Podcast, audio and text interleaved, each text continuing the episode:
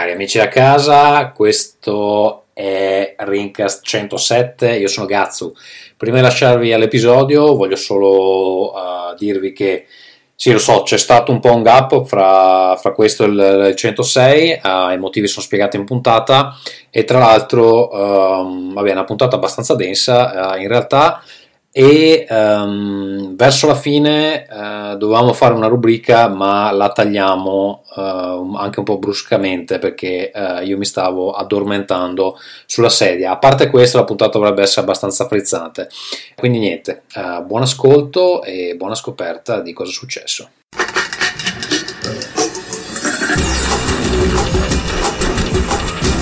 Rincast presenta Nerdcore Cari amici da casa, cari amici da casa, bentornati a Rincast 107. C'è stato purtroppo un piccolo gap nelle registrazioni, poi scopriremo, eh, ne scopriremo i motivi nelle varie case. Allora, io potrei non essere lucidissimo questa sera, ma eh, faccio introdurre gli ospiti al mio amico Ferruccio. Vai Ferruccio.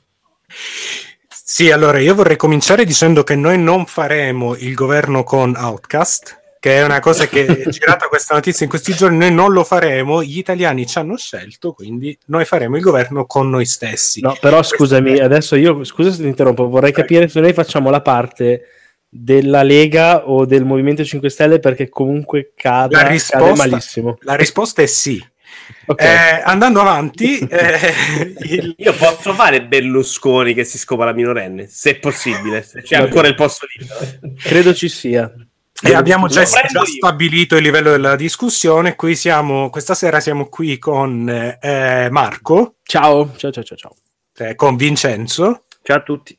Che ho saputo, abbiamo saputo, e lo possiamo dire subito, possiamo dirlo subito, che sei, che insomma ciao, ci ciao. sono anche novità in, per quanto riguarda la carriera, eh, insomma, un, di streamer, di streamer, di streamer, sì, di stream, streamer, sì, di youtuber. Streamer. Streamer, sì, con Antonio Pizzo cominceremo domani su multiplayer.it. Vabbè, domani, mercoledì 14, non so quando Tommaso, che è pigro, farà uscire questo episodio. a parlare di Elite Dangerous, che è un gioco che sto, ho ripreso a giocare con l'Oculus ed è veramente di una bellezza incredibile. Eli- Elite questa collaborazione di multiplayer parlacene, Vito. Eh, è già finito quel titolo, non ho ancora cominciato. È più o meno questo so adesso, che vado lì e parlo di Elite. Tra l'altro io ti avevo anche segnalato per Every Eye, ma non mi cagano perché non conto più un cazzo, quindi vabbè. Non conti più un cazzo neanche da Marco?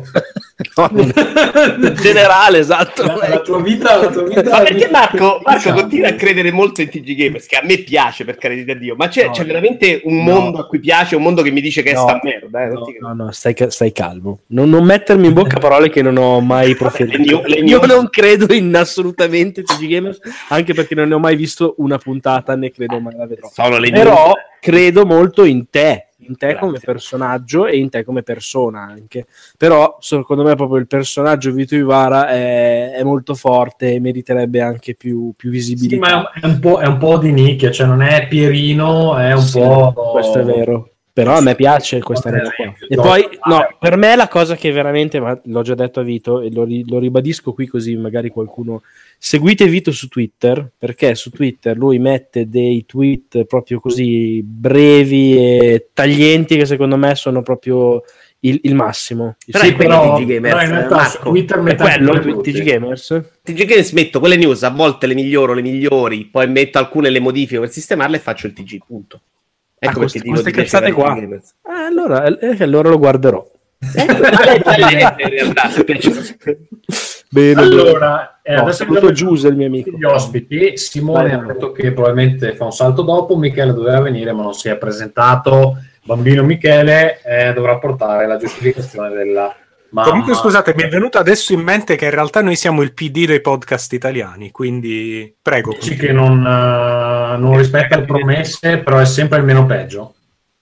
il meno peggio, ma, ma, ma, fallisce miseramente ad ogni occasione. È eh, per molto meno. Va bene.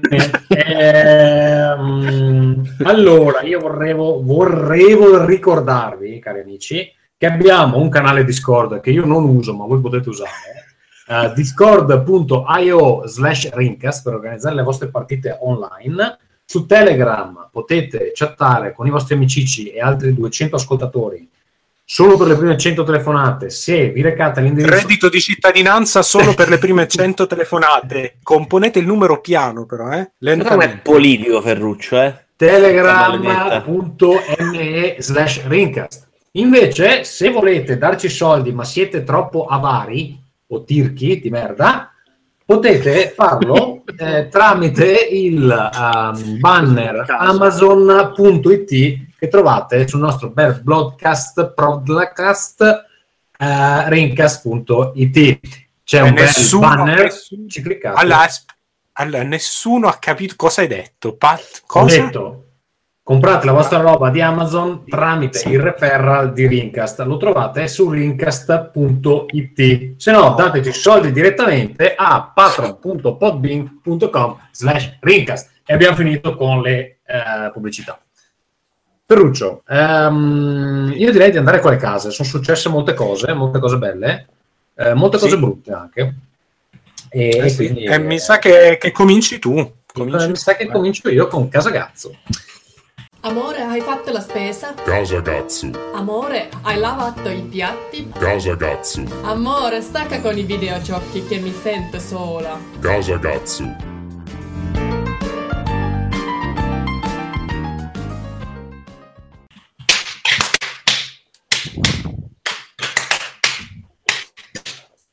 Ok.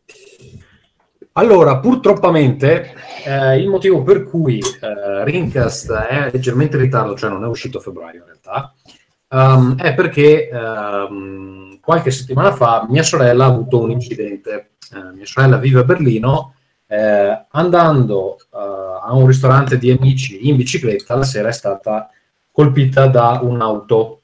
Ehm, l'incidente è mh, stato piuttosto grave.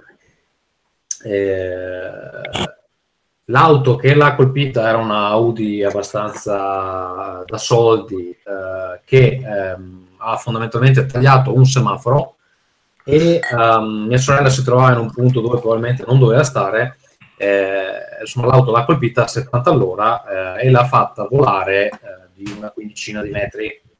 Ehm, è atterrata sul cemento ed è sopravvissuta fortunatamente però si è spaccata un po' tutto. Non si è fortunatamente danneggiata nessuna zona vitale, però si è rotta le gambe, si è rotta il piede, si è rotta la spalla, si è rotta eh, il femore, eccetera. E, e quindi niente, io ho passato i... eh, è successo una specie di miracolo perché praticamente ha fatto Tetris fra eh, dei lavori dove avevano dei blocchi di cemento, quelli che usano tipo per separare le corsie dell'autostrada l'auto che l'ha colpita e il cemento della strada, insomma, è caduta. e Tra l'altro, no- non indossava nemmeno il casco che ha, ma quella sera non, non aveva con lei. E quindi insomma, c'è stata una botta di culo incredibile. Nella sfiga si è solo spaccata tutto, però ehm, insomma, eh, è sopravvissuta e probabilmente tornerà a camminare normalmente nel giro di diversi mesi, perché si parla di una degenza di 6 plus mesi. Minchia. Cioè, sei plus mesi proprio lì in ospedale? E allora, le- la, la situazione è abbastanza, cioè è difficile da valutare perché i dottori non ti dicono un cazzo e in realtà non possono dirti niente finché non fanno del, cioè finché non fanno le operazioni e vedono come sta guarendo la roba. Comunque adesso ne ha fatto due settimane in ospedale, tipo quello di mh, primo impatto, diciamo, dove vai quando ti, ti succedono le cose gravi. Adesso l'hanno spostata in una- un ospedale di pre-rehab, cioè eh, da dove dal letto la spostano da sedia a rotelle e dovrebbe rimanere su sta serie per 12 settimane, però potrebbe essere anche un po' meno se, potrebbe essere anche un po' meno se, ehm, se guarisce. Poi la devono operare i legamenti, poi deve fare la riabilitazione. Cioè, quindi Ma quindi in sostanza tipo tutte le fratture erano scomposte, immagino. Eh, no, solo, quel, solo il femore, però il, fe- cioè, il Ah, femore ok. era, espo- era esposto, cioè si Mm. è proprio uscito dalla gamba. Quindi insomma una cosa abbastanza grave, anche abbastanza insomma che ci ha lasciato un po' perplessi a livello familiare perché ovviamente io abito, abito a una certa distanza, i miei stanno in Italia, mio padre peraltro ha appena fatto un'operazione alla gamba anche lui, quindi mia mamma era completamente eh, eh, rincoglionita dalla, dalla situazione. Insomma una cosa complessa, comunque sono stato lì una decina di giorni, adesso c'è mia madre, poi probabilmente più avanti tornerò io. Comunque, insomma, eh, il motivo per cui Rincast è, saltato è questo. Però vorrei ringraziare il signor Giacomo Palma e il signor Pierluigi Lenocci che abitano a Berlino, con cui sono uscito una sera, mi hanno portato a bere, a mangiare e ehm, a dire cazzate. eh, di fronte a degli schnitzel e dei kartoffeln. Quindi questa è la... la Sempre mia- che uscire con Giacomo Ma- Palma possa considerarsi una cosa buona e giusta. ecco. Vabbè, considera l'alternativa, cioè Sì, o- esatto. o stava lì o stava in Ok. ospedale. nel contesto di Nagasaki Però non conosci Giacomo Palma tu per è uno di una terra Perché secondo me... E niente, allora, questo mi rendo conto è una casa cazzo molto scoppiettante. Uh, la seconda cosa, un po' più positiva, è che chi vuole venire a trovarmi può farlo a Modena Play, uh, che si svolgerà appunto a Modena il 6-8 aprile. Ci saremo io, ci sarà Marco, giusto Marco? Yes, presente alla grande. E ci E- sarà anche tanta sfiga probabilmente. Ci sarà anche tanta figa. Sfiga, secondo me. sfiga. No, no, no, ci sarà figa, penso, perché Io c'è il, cosplay, c'è il cosplay. Ma io credo sempre più sfiga. Più sfiga, però anche un po' di figa. Adesso che vuoi spacciare le fiere del fumetto per figa, se c'è figa è talmente piccola che, che ti arrestano. No, perché l'ultima volta che sono stata a quella di Roma c'era veramente una quantità di under 14. E qui, Era- e qui- e qui ti confermi sempre più Berlusconi, eh, tra l'altro. Eh, Io sono L'hai stato, detto prima, l'hai detto prima. No, no, no. Sì, ma, non è- ma un po' tutti in realtà, come diceva Luttazzi prima che morisse probabilmente, è che è molto è sparito, cazzo, non siete più da vent'anni dopo uscito quel video. È che eh, se c'è una legge per le minorenni è perché piacciono a tutti. Molto bene, e quindi eh, niente, venite a trovarci a Play, io porterò dei nuovi prodotti. Devo dire che, che Vincenzo riesce sempre a sollevare il tenore del podcast, veramente. Sì, gra- Ferruccio, prima che sto facendo lo spam, porterò dei Scusa, nuovi scusa. prodotti relativi ai miei giochi di ruolo e eh, ci saranno due espansioni per Nostalgia Flotta Nomade e un'ambientazione alla The Last of Us fatta per voi amici videogiocatori per il Monad System. Quindi venite a trovarci al- allo stand, noi siamo The World Anvil, lo stand è più grosso perché ci sono altre realtà insieme a noi e lo stand si chiama eh, Alleanza Games, comunque ci troverete perché sono tutti gli indie, sono tutti nella stessa, nella stessa area. Marco sarà su e giù, tu stai tutti e tre i giorni Marco? Mm, non ho ancora deciso, sicuramente sabato. Ok. E forse, non lo so, forse anche un altro, non lo so, dipende. Va vediamo. bene, Eh, io passerei alla casa di qualcun altro. Scusa, passa, passa alla casa, passa alla casa mia perché c'ho tipo un, proprio un collegamento di, di, eh, di argomento, visto che si parla di giochi in ruolo. Vai. Va bene, allora, vai, Ti passo giuro, ho sperato tua. per un attimo che si collegasse qualcuno, tipo... oh. Eh, infatti c'è un collegamento, pensavo un collegamento da Göteborg, non so, una roba da... collegamento esatto. mentale Va di bene, allora, argomento. vai. facciamo partire la sigla di Casa Ferruccio. Ladies and gentlemen, from Los Angeles, California, Noi tuffi siamo così, noi siamo tuffi blu, puffiamo su per giù, due meno poco più. Gentlemen, ladies and gentlemen. E poi come fa Ferruccio? Vado? Siamo i puffi, siamo così. E allora... Vabbè, no, no, canto. vabbè, il collegamento, ma non canto, ma non canto, ma non è che sto qua a fare la bertuccia, non è che sono un Vito Juvar a caso. Sai che ho la chitarra Ferruccio, vado a prendere. È nell'altra stanza, i bambini dormono. Cosa? Ce l'ho Io, ce l'ho io Ah, la tu ce l'hai, bravo. Prendo anch'io. Vabbè, dai, però. Quindi il collegamento che volevo fare, visto che si parla di giochi in ruolo, volevo dirvi che per la prima volta in vita mia, amici, suon- se cosa sta facendo con Ma no, è la chitarra di rock. Per un, attimo, per un attimo, eh, Vito, ho pensato che tu fossi diventato figo. Invece no. Invece no, purtroppo. Ma figurati proprio nella vita, cazzo. Quindi stavo dicendo, proverò ragazzi per la prima volta in vita mia un gioco di ruolo, eh, pen and paper direi, eh, perché la prossima settimana proverò il, eh, gi- giocherò il gioco di ruolo di eh, quello di Simon Stollenhog. Tales from the Loop. Tales from the Loop, esatto. Ah, Quindi scusa, vi- Ferruccio, ti interrompo un secondo perché è arrivato Michele. Salutiamolo. Ciao Michele. Grande Michele. Ciao Michele. lo dicevo che Ciao. lui arriva sempre in ritardo, trafelato, sempre A rompere i coglioni nella tua casa, Ferruccio. Però, però sta facendo un sacco di soldi lui Ferruccio. Mentre voi siete qua a parlare di, di giochi da tavolo, ma va bene così. Posso dire che mi così. fa ridere che hanno scritto in chat. Comunque c'è Michele collegato, sbaglio, quella silhouette blu non è lui, ti riconosco. Riconoscono di persona dall'avatar. Ottimo, ottimo. Partiamo subito con Arbotto. Dai, Ferruccio, di le tue, cazz- eh, le tue cose interessanti. E quindi nulla, proverò un gioco di ruolo per la prima volta in vita mia. Poi ho degli amici che mi vogliono, mi stanno, stanno tentando di convincermi a fare tipo i giochi di ruolo live, però Cioè, ancora... scusami, ma la notizia tua è proverò un gioco di ruolo. Sì, Ma neanche ho provato un gioco di ruolo, ma- lo proverò. Cioè, ma che cazzo Perché guarda- a noi? Eh. Ma perché guarda, poi diventerò un esperto di giochi di ruolo e poi facciamo magari qualche gioco di ruolo tipo su YouTube come, come stiamo facendo adesso con il Mona System di, eh, di Tommaso. Tommaso.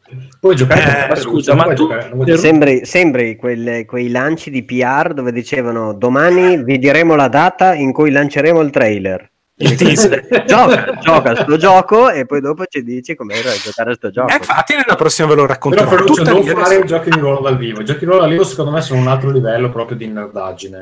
Sì, Sì, infatti, ti, fanno, ti fanno proprio la foto che sei vergine e fanno una foto No, ma è più, è più una cosa tipo comunione e liberazione, tipo quella cosa, cioè è proprio una setta. Comunque, vabbè, Andrea, Sì, andiamo solo, la, solo la punta non è gay così. Però secondo me lì riesci, rischi di scopare, eh, perché piacciono molto le ragazze. C'è un sacco, c'è un sacco ragazzi? di fregna, ma tanto a me. Ah, beh, insomma, Marco, non sottovalutare Tanto a me. Tanto a me è una missione o è perché sei una persona fedele Ma sposata? figurati, ma ormai povero? proprio nel cassetto, nel cassetto. Quindi, No, ma io Però, fare una domanda tuttavia- Ferruccio. Com'è possibile che non hai Sì, mai vai. giocato a un gioco di ruolo e sei così sfigato come noi? eh, è perché guarda, sono così Come sfigato che è non sono possibile? manco gli amici, manco gli amici che, che... Che giocano di ruolo.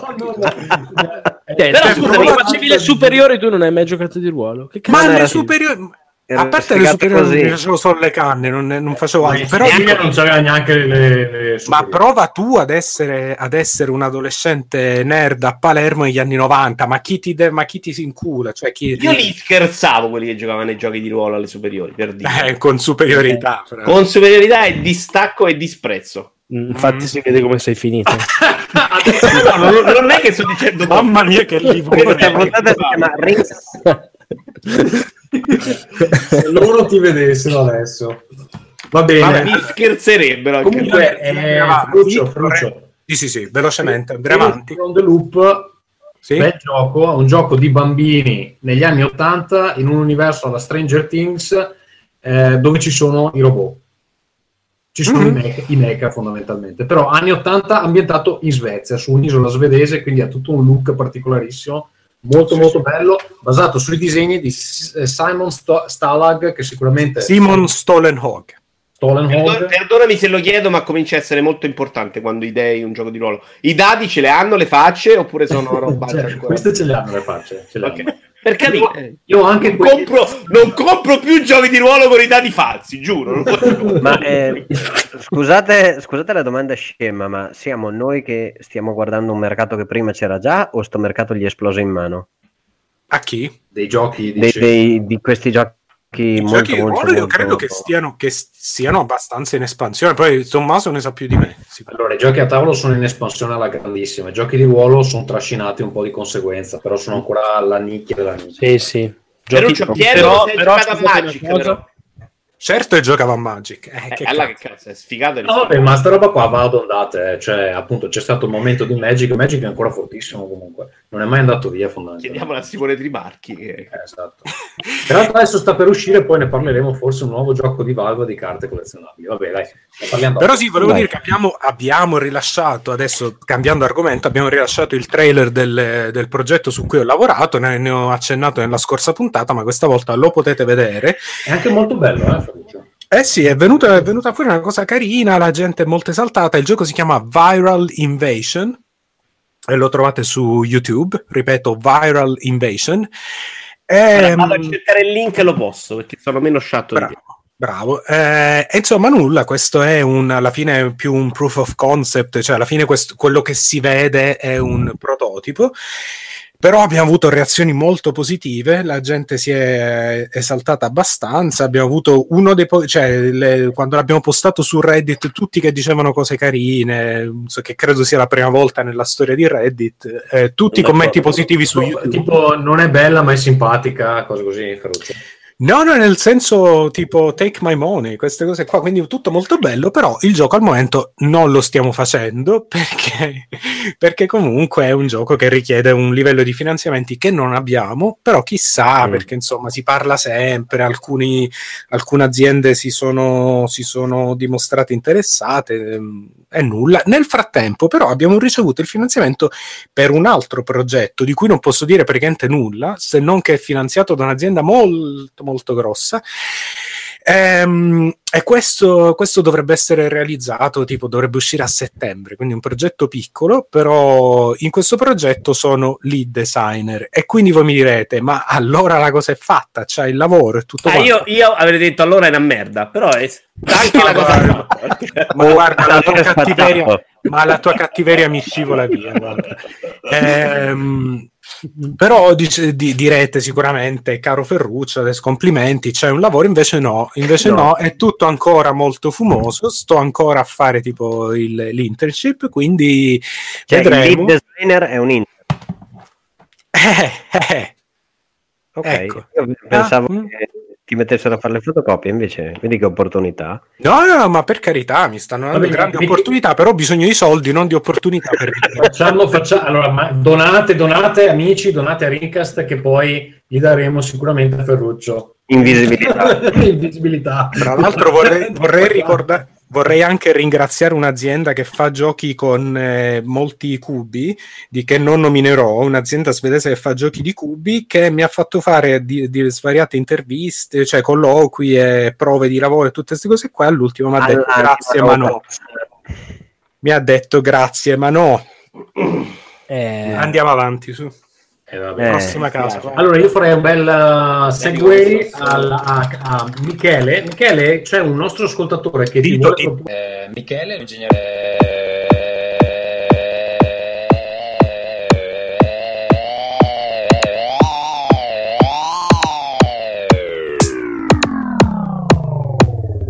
È sui furries.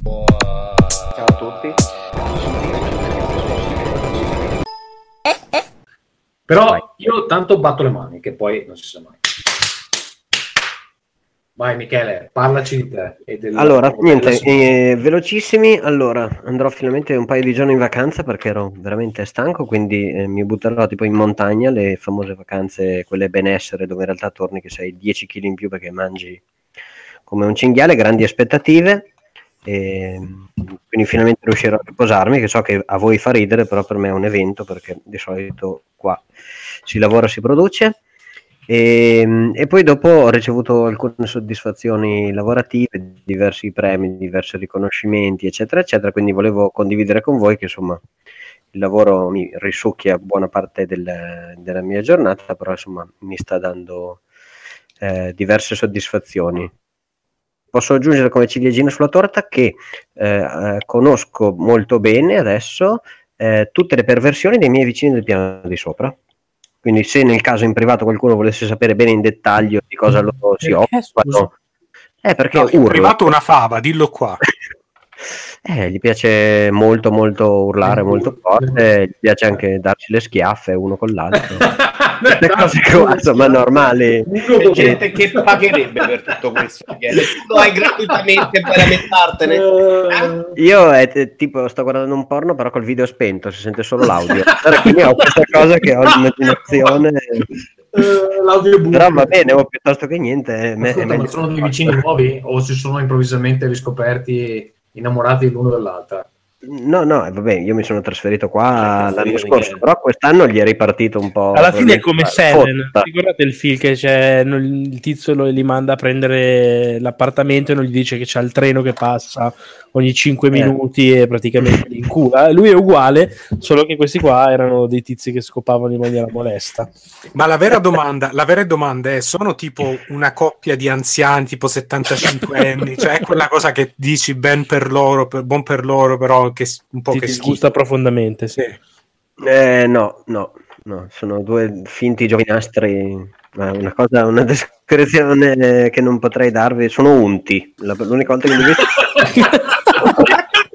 Uh, mi è venuto in mente il lottatore di Street Fighter 4, quello lì, il, il turco. A, ca- a Cannes, sì. Si parla di sesso e a Tommaso è venuto in mente il lottatore di Street Fighter. non voglio insinuare nulla. Hai presente fuga di mezzanotte? Ecco. Vabbè, e quindi così, basta. Questa era, diciamo, la mia... La mia... Tutto abbastanza bene.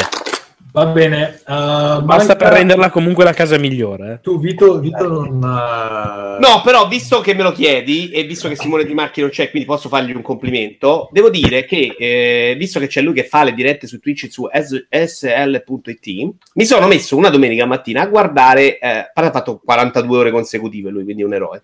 Si è fatto prima StarCraft 2, secondo me era inguardabile perché cioè, non capisco un cazzo di StarCraft, quindi un po' più difficile. Mentre a commentare Counter Strike Go è veramente, veramente bravo, anche se ci ho capito poco, perché comunque l'altro faceva tutti i termini assurdi, le molli, le cose, cioè era, era comunque... Però me lo sono guardato per tipo 5-6 ore, perché poi la finale di questo torneo è durata un botto, è finita al settimo overtime dell'ultimo round di 5, che è incredibile, però è veramente molto bravo a fare le telecronache e ho cominciato a credere un pochettino nella possibilità che gli esport siano anche guardabili. Ma se Secondo visto me rimangono- siete un po' tra virgolette bisticciati su Twitter con la cosa delle No, no, siamo Olimpiadi. andati parlati dopo. No, no, lui diceva un'altra cosa. Per me rimane una cosa di difficile. Cioè, secondo me è difficile che tu, Marco Mottore, ti metti là sei ore a guardare una cosa. Ah. Figurati se ci posso mettere mia madre. Lui dice proprio la madre non gli interessa. Secondo me l'Olimpiadi ti porta a un altro tipo di pubblico, una quantità di persone impressionante. Quindi io non ho detto che le voglio le Olimpiadi, i videogiochi nelle Olimpiadi. Dicevo, eccolo, se- non- me lo rimangio tutto, era merda Simone. Infatti la Roma, Simone, che cazzo stai facendo qua? Devo fare la Roma. Tra l'altro c'è scritto Laura sul tuo nome, eh, Simone? Dicevo, capisco Hai delle perché... novità per noi? De- no, nessuna novità. È, è il suo padrone, Laura, quindi può fare quello che cazzo vuole. No, non è vero. Guarda, che Eh, domanda, scusa, aspetta, giusto, stai arrivando- Simone, cosa hai sentito prima di venire qua? Cosa hai sentito? Niente. Mamma mia, che cioè, eh, allora Vito stava facendo veramente, stava facendo un, proprio un pompino. Ti stavo facendo un complimento, vedi tu? Cioè? No, non è vero, è vero. No, è vero, è vero, è vero. Adesso No, non, lo vuole no. non lo dice più adesso. Si è vergognato. Eh, infatti. No, stavo dicendo veramente che ti ho guardato fare il telecronista, ma te l'ho, de- gliel'ho detto anche personalmente. Ed è veramente molto bravo, nonostante uno lo guardi così e sembra le carte di Magic dietro. Cioè, la sfiga portata alle lesioni. Quella cosa la sa fare molto bene, mi ha entusiasmato guardare una cosa di... Tra l'altro mi fa morire perché le carte di Magic dietro e lui c'ha la chitarra di Rock Band in mano e dietro, dietro c'è la...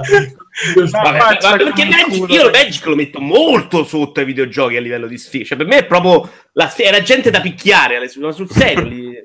Erano quelli che tu stavi lì Ma a alle cercare. superiori chi cazzo era? Tipo... il bullo, il bullo. Cosa- Sì, Ah, uno stronzo, cosa è successo nel frattempo? Però comunque Ah, niente, stavi ancora lì a bullo. cercare di parlare con l'amichetta figa a 15 anni. Quelli andavano dentro alla, alla- diciamo a merenda, insomma, a giocare a Magic sul banco e noi li prendevamo per il culo. Cioè, proprio. Ecco, bravo. Ma tu ci hai mai provato a giocare a Magic Vito? No, ma sai, secondo me mi piace perché ho provato Hearthstone, non lo trovo brutto.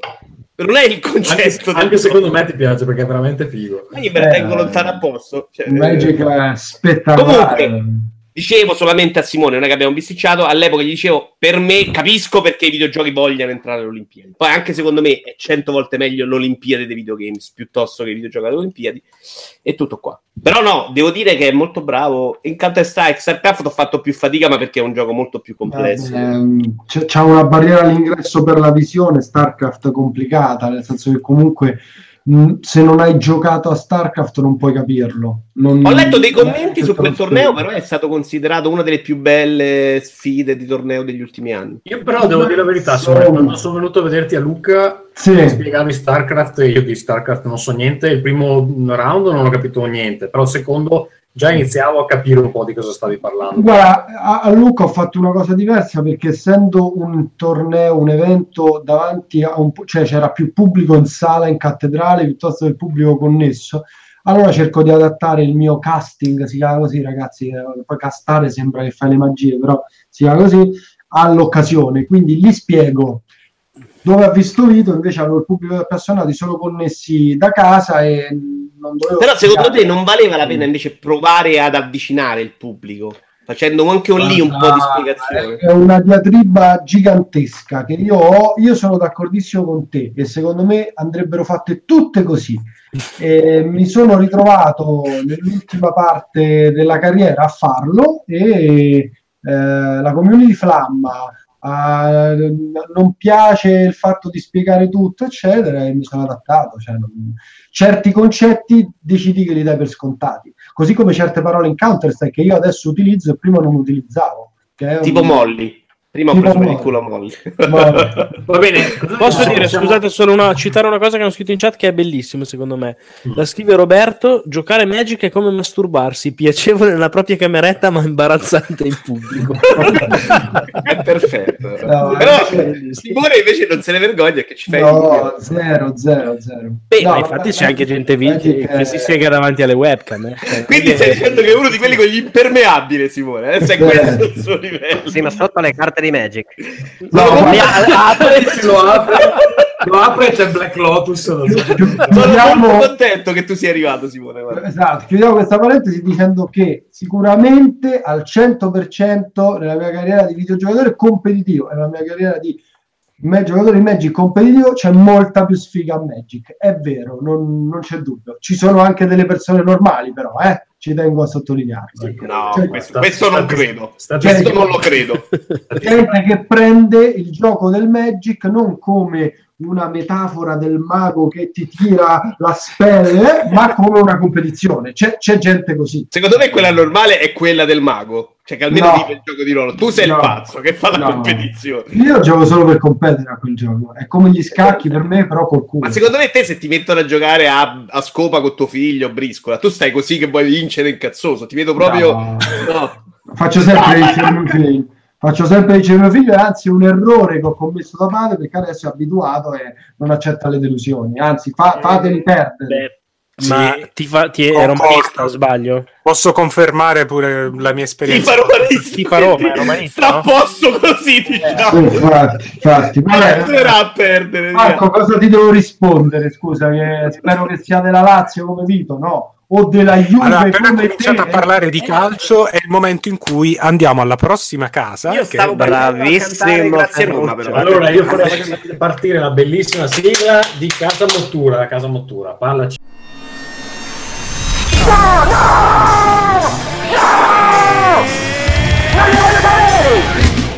Primavera inoltrata partono i cazzi.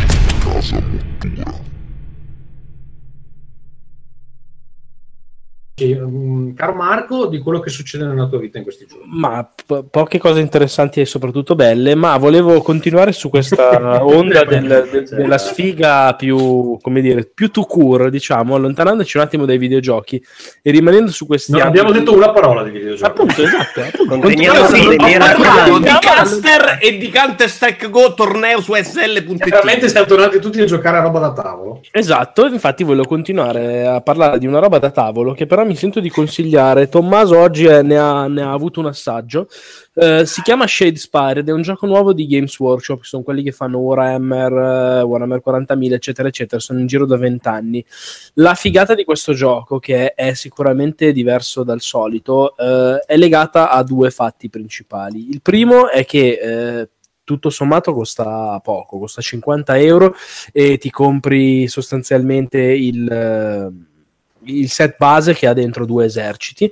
La seconda cosa è che è un gioco molto molto rapido, veloce, semplice. eh, ho un amico che saluto, Nicolas, lo conosci anche tu, che giustamente secondo me l'ha paragonato un po' a Overwatch, nel senso il gioco è un gioco con le miniature, ambientazione fantasy nel- nei, nei mondi di Warhammer.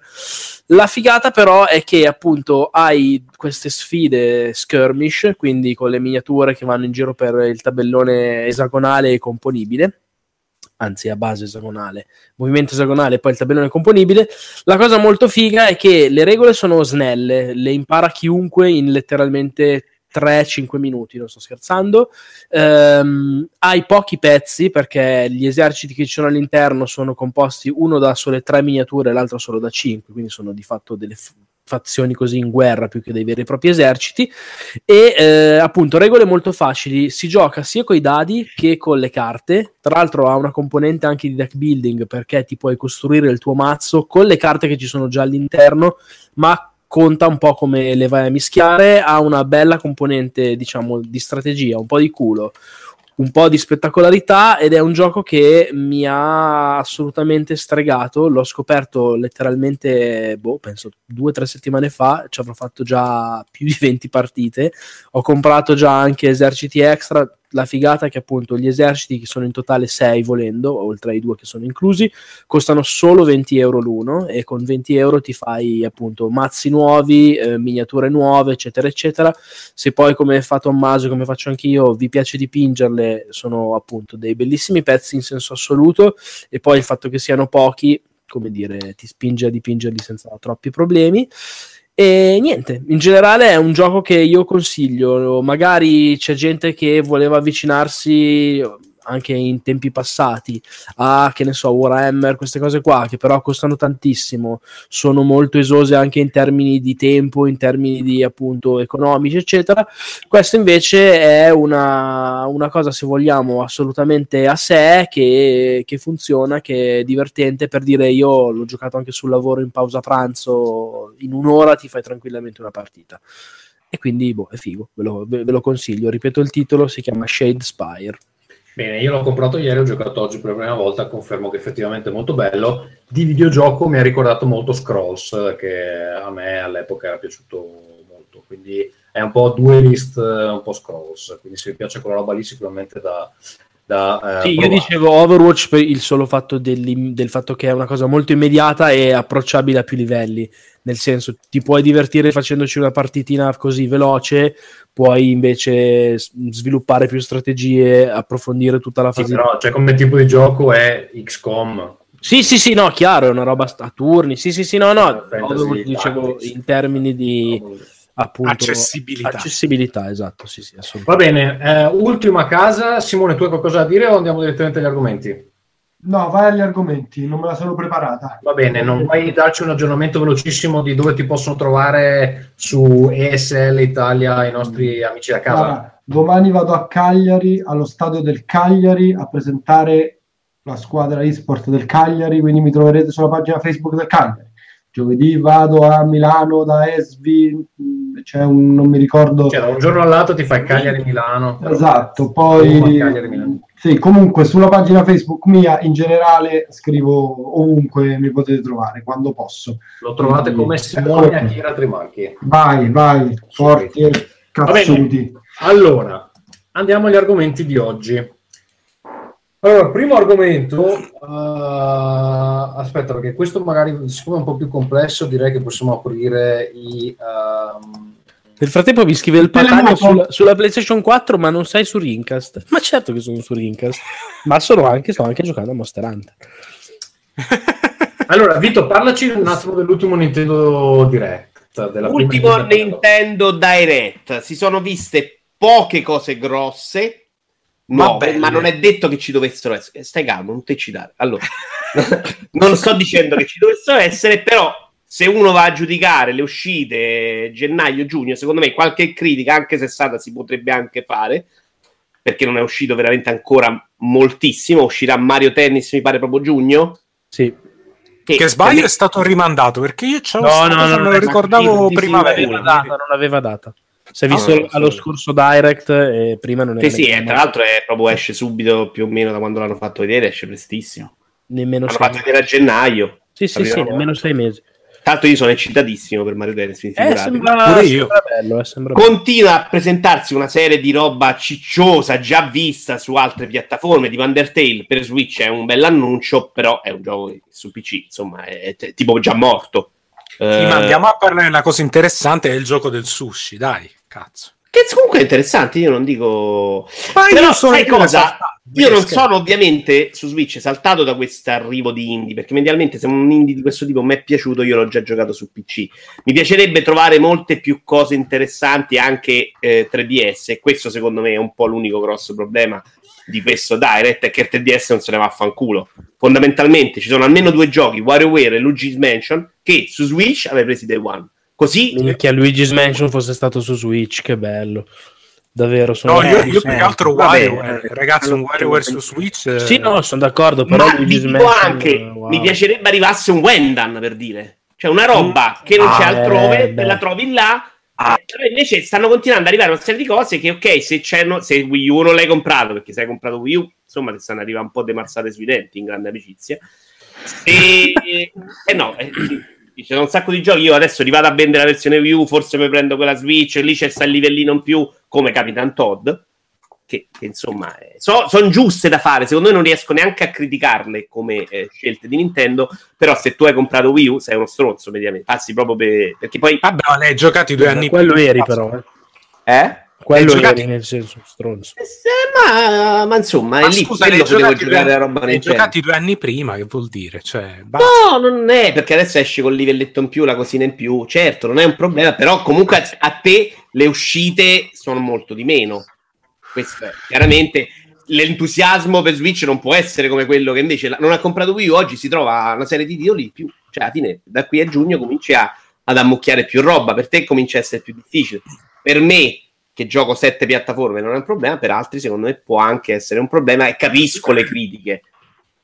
C'è eh, è uscita a aprire Labo, vedremo come verrà recepito dal pubblico. A proposito di Labo, io dico una cosa, non l'ho segnato in scaletta e cioè l'ho provato. Poi, Mi ditemi eh, voi se preferite capito? che ne parlo adesso o che ne parlo parlane adesso, a che siamo a- al Sì. momento Nintendo, vai, parlane adesso. Allora, ho provato Nintendo Labo a un evento che è stato organizzato da Nintendo Italia eh, a- in quel di Milano e mh, allora una, una nota di colore prima sull'evento che secondo me è stato organizzato in maniera molto intelligente, ovvero era all'interno di una delle sedi dell'Istituto Europeo di Design ehm, e hanno un sabato pomeriggio, io ci sono stato, e praticamente questo sabato pomeriggio hanno invitato invece che eh, la- han organizzato invece che la solita presentazione stampa, diciamo, hanno invitato eh, gente a portare dei, dei bambini, delle appunto persone in target sostanzialmente, magari famiglie, mamme, robe del genere. E eh, la presentazione era così composta. Tu entravi, c'era un tavolo con eh, un hostess che ti veniva assegnata o assegnato e praticamente lì ti facevano prima di tutto montare la macchinina che è quella più semplice che si è vista sin da subito con i Joy-Con che fanno muovere sostanzialmente il tutto. Dopo che avevi costruito l'oggettino, che è una- un'operazione assolutamente molto, molto rapida e, e veloce, eh, ti potevano, ti, ti- ti lasciavano il tempo per guardare un po' quello che avevi fatto, oppure andare in una seconda s- parte, diciamo, del, de- della sala dove c'erano tutti i Toy-Con già assemblati e già costruiti e poi eventualmente potevi tornare al tuo tavolo e chiedere ok voglio costruire come ho fatto io ad esempio la canna da pesca ti portavano tutto il kit te la costruivi tu per i cazzi tuoi e poi la usavi. Questo sia per farti vedere un po' la dimensione eh, diciamo giocosa già pronta sia invece la dimensione più delle costruzioni. E poi c'era anche la parte finale da non dimenticare sulla la, la sezione diciamo scopri che è molto tra l'altro figa e molto più sorprendente di quello che credessi. Allora per andare un attimo in breve la prima nota, se, se poi avete domande rispondo volentieri. La prima nota che mi viene da, da fare è, riguarda il cartone, nel senso io sono abituato per eh, deformazione professionale dove lavoro, f- dove faccio il grafico, spesso realizziamo mh, magari scaffali in cartone piuttosto che confezioni particolari in cartone, eccetera, eccetera, e quindi eh, so che il cartone può essere un materiale particolarmente resistente. Mi ha un po' stupito vedere che il cartone che hanno utilizzato lì è eh, un filo meno, meno spesso, meno solido, con quella rigidità proprio da cartone pesante, tipo da imballaggi, eh, rispetto a quella che un po' mi ero, diciamo, aspettato. Il cartone cioè, è, è tutto sommato solido, ma non è tanto più rigido di- del cartone della pizza, tanto per capirci. Beh, suppongo che sia un, eh, un po', ci sia un, eh, come si dice, un trade-off, come si dice? Un, un- sì, esatto, esatto. tra la, la facilità di piegare e Esattamente, stavo proprio arrivando lì. Eh, infatti, se ad una prima impressione, quando proprio ho preso il foglio, tra l'altro i fogli sono molto eh, chiari e stampati e realizzati con una grande intelligenza, e perché le fustelle sono proprio comode eh, nel permetterti di staccare le forme pre- pretagliate, e per il fatto che è tutto molto chiaro come numeri, come indicazioni di, di testi, e anche mh, l'idea che siano stampate solo sul lato ti permette quando poi guardi il software di montaggio di capire se sei, eh, stai montando il modello dal lato giusto sostanzialmente. Dicevo che all'inizio il cartone mi aveva fatto un'impressione eh, un po' diversa da quella che eh, mi sarei immaginato, ma montandolo, al di là di renderti conto di quanto è figo l'attività proprio in sé del costruire, dell'assemblare, ehm, capisci quanto, come stavi dicendo tu, al di là che il bambino piccolo non deve fare fatica per creare la piega e quindi eh, questo no- non taglia fuori nessuno, soprattutto considerando che comunque si parla di un'attività per eh, piccoli in generale. Ma poi eh, tutto viene poi rinforzato anche a livello, diciamo, strutturale dal fatto che ci sono delle pieghe e contropiede, tra virgolette, tattiche, strutturali che danno una solidità abbastanza invidiabile ai modelli. Poi è chiaro che se uno vuole distruggerlo, eh, lo spacca, eh, si, si tratta sempre di un oggetto in cartone, ma eh, non è così, come dire, povera la qualità anche a livello proprio costruttivo del- delle cose. Anzi, cioè, la prova mh, a cui ho avuto un modo di assistere io durava tre ore. C'erano comunque decine di persone che hanno preso, tirato, montato, smontato eh, e alla fine ha retto tutto perfettamente. È chiaro che, vabbè, si sono trattati di tre ore, ma c'erano anche 200 mani nel senso, e quindi Ma è, vabbè. è resistente, secondo te? È trattata in superficie? Resistente No, tipo l'acqua? No. no, no, no, no, no, non credo proprio assolutamente. Anzi, Ok, perché mi dà proprio quel, eh, quel disegno non- ruvido. Sì, no, che è ruvido è ruvido perché è il cartone ad essere ruvido, però non ha trattamenti particolari, almeno non ne ho notati. Cioè, comunque per dirti è opaco, non è, non è lucido come finitura. E due cose poi sul fatto di come funziona l'operazione in generale. Allora, la fase di montaggio è proprio fighissima. Io ho montato la canna da pesca in 40 minuti, loro suggerivano come tempo per gli adulti attorno all'oretta, secondo me è un po', po' tanto. Allora lì tutti a dire, mica che veloci, ci si arreterà. A me non è sembrato di aver fatto chissà che cosa, però vabbè, e invece chiaramente un bambino ci mette un po' di più, ma la Marco fase... che faceva il finto modesto di ah, guarda come sono bravo e intelligente. No, ma che intelligente. No, no, è, è al contrario, è proprio facilissimo. La cosa secondo me è molto Faceva come da Aldo Giovanni e Giacomo, ha fatto prima del bambino vicino a lui. Esatto, sì, sì, esatto. No, la cosa che è proprio Però figa. scusate, ci abbiamo un po' di ritorno. Qualcuno forse non ha cuffie? Michele, c'è un po' di eco. che non possiamo... No, io ho le cuffie. Io cuffie. Ok, va avanti. Scusa, Eh, Marco. no, vai. no, figurati. Eh, quindi allora la fase di montaggio, dicevo, è proprio uno spasso perché unisce quella, come dire, quella proprio eh, esperienza, diciamo, tattile, un po' alla Lego, a invece la dimensione più digitale del fatto di avere le istruzioni che si seguono sul- sulla console. E seguire le istruzioni è proprio una cosa molto appagante perché le animazioni sono perfette, sono proprio giocose il giusto, puoi girare il modello, puoi vederlo in 3D, puoi capire bene cosa devi fare. È tutto animato che fa appunto dall'indicazione di ok, adesso sposta questa piega, adesso metti quest'altra. Ed è assolutamente molto molto appagante poi proprio a livello di polpastrelli, incastrare le pieghe, girarle, montare. Cioè, è proprio una cosa che funziona e vi assicuro che eh, passare da 5 fogli di cartone a una canna da pesca con tanto di mulinello che funziona veramente, l'elastico che fa da lenza e anche certe accortezze che sembrano delle cazzate, però sono molto Nintendo e molto giocattolose. Esempio, sul mulinello a un certo punto ti fanno montare proprio fisicamente una specie di eh, blocco per cui eh, crea un contrasto sonoro eh, sul, quando giri il mulinello. Fa un che- click. Sì, fa clac clac clac clac clac che è proprio funziona, è proprio figo. Che scusa, scusa un attimo se faccio il- la piccola nota da anziano, tipo anni 50, è come, quan- come mettere le carte da gioco nelle, fra le Bravo, sì, è quella roba lì, è, è un po' quella cosa lì, esattamente. E niente, cioè quella parte è secondo me sensazionale. Tra l'altro ho avuto modo di vederla anche sia con la dinamica in assoluto che con la dinamica padre-figlio, perché c'erano appunto tanti, tante mamme e papà con i figli, ma uno in particolare, Davide Moretto, l'ho invitato io. E si vede che è una figata, cioè secondo me, io vabbè ho, il senso genitoriale della Franzoni, però secondo me eh, uno, che, uno che ha un figlio è una figata, cioè credo che sia un'esperienza molto bella da, da- da condividere e non necessariamente secondo me eh, come dire propedeutica all'ingresso nel mondo dei videogiochi, cioè può anche essere una roba che sta in piedi da sé e che funziona benissimo. A me sembra una cosa più propedeutica all'ingresso nel mondo dell'ingegneria. Più, Sì, cioè- sì, esatto, e delle costruzioni in generale. esatto. Del tinkering, Eh, vai lì, Sì. traffichi, ravani, perché mi diceva che c'è anche un po' di parte di coding, no? Sì, e quella è quella che viene Cazzo, dopo. va, Volevo solo aggiungere una roba che c'è un'altra parte che fa molto bambino, molto art attack, che è quella di eh, dopo che tu hai costruito il tuo oggetto, puoi pasticciartelo e anche questo è legato al fatto del cartone, ovviamente. Eh, lì avevano un'iposca, occhietti adesivi, colla, nastri, cose varie, e ti facevi le tue, le tue C'è anche un kit ufficiale di Nintendo Eh, venduto tipo a 15 euro, che è veramente la cosa proprio. Fa, Sì, fa capire voglia. quanto sono bravi a fare soldi. perché- Eh. Esatto. Assegnato a Roma. Esatto.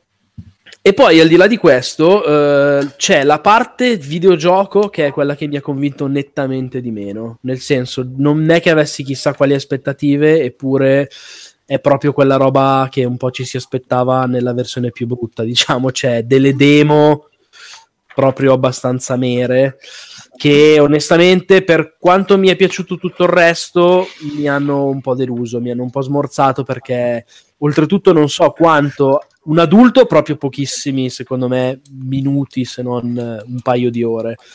Ma credo che anche un bambino si... eh sì sono proprio delle robe veramente banalissime. Secondo me talmente banali che anche un bambino rischia di scoglionarsi abbastanza presto perché sono proprio dei, dei giochini molto molto semplici. Cioè per dire anche quello del robot che era quello che sembrava un po' più videogioco, più strutturato, al di là vabbè, del disagio di metterti lo zaino, eh, che a me non frega un cazzo di queste cose, anzi l'ho provato con gusto, eh, però il gioco in sé è proprio una roba veramente ultra blanda. E quindi Ma non era parte- Project Giant Robot? sì, sì, no, era, era palesemente quello. Però mh, se vedevi, non so se hai seguito, nelle ultime settimane sul canale di Nintendo avevano fatto vedere un po' dei video più approfonditi e sembrava che per esempio si era già capito che il pianoforte è una roba sensazionale, si era anche capito che appunto questo con il robot volesse essere un po' più videogiocoso. Sì, ma anche no, nel senso che però rimane una roba abbastanza profondamente triste. No, capisco che un bambino di 8 anni impazzisce, cioè io stesso a 8 anni sarei impazzito indossando quel coso lì che eh, è uno zaino tipo protonico che ti fa fare le cose poi nella- all'interno della TV, cioè l'idea è geniale. Il problema è che l'applicazione in sé è proprio molto molto Va bene, quindi grandi speranze per Labo, però più come giocattolo che come videogioco. Sì, e poi l'ultima cosa, come diceva Michele, il- la parte finale invece, che quella è nettamente più per adulti, di modding che permetterà di programmare le cose anche in una maniera abbastanza sorprendente, mischiando un toy con all'altro, facendo cose. Ecco, quella parte lì mi ha abbastanza, abbastanza stupito perché è molto più, più approfondita e più figa di quello che credessi. Wow. Eh, ne, ne parleremo, guardate, nella prossima puntata ci avremo un eh, hands-on perché lo, lo comprerò sicuramente, lo proverò con le mie piccole due cavie, eh, insomma, Mi tu, mi tu. Ricordiamo, ricordiamo che esce a Il 27 aprile in Italia. Io allora, no, non la prossima, allora le- In fra Europa. due puntate. Va Eh, bene, andiamo tu, adesso- tu, tu sei- eravamo- con Nintendo Direct? Eh, eravamo rimasti al Nintendo Direct e ci sono secondo me due cose che, mh, di cui sarebbe interessante parlare. La prima è eh, il- l'annuncio della eh, dell'espansione single player di Splatoon 2, che secondo me era, è stata una cosa interessante che attendo con eh, trepidazione, e la seconda è il, l'annuncio finale che la gente si strappava le mutande. Lì magari chi- vorrei chiedere anche a, soprattutto a Simone,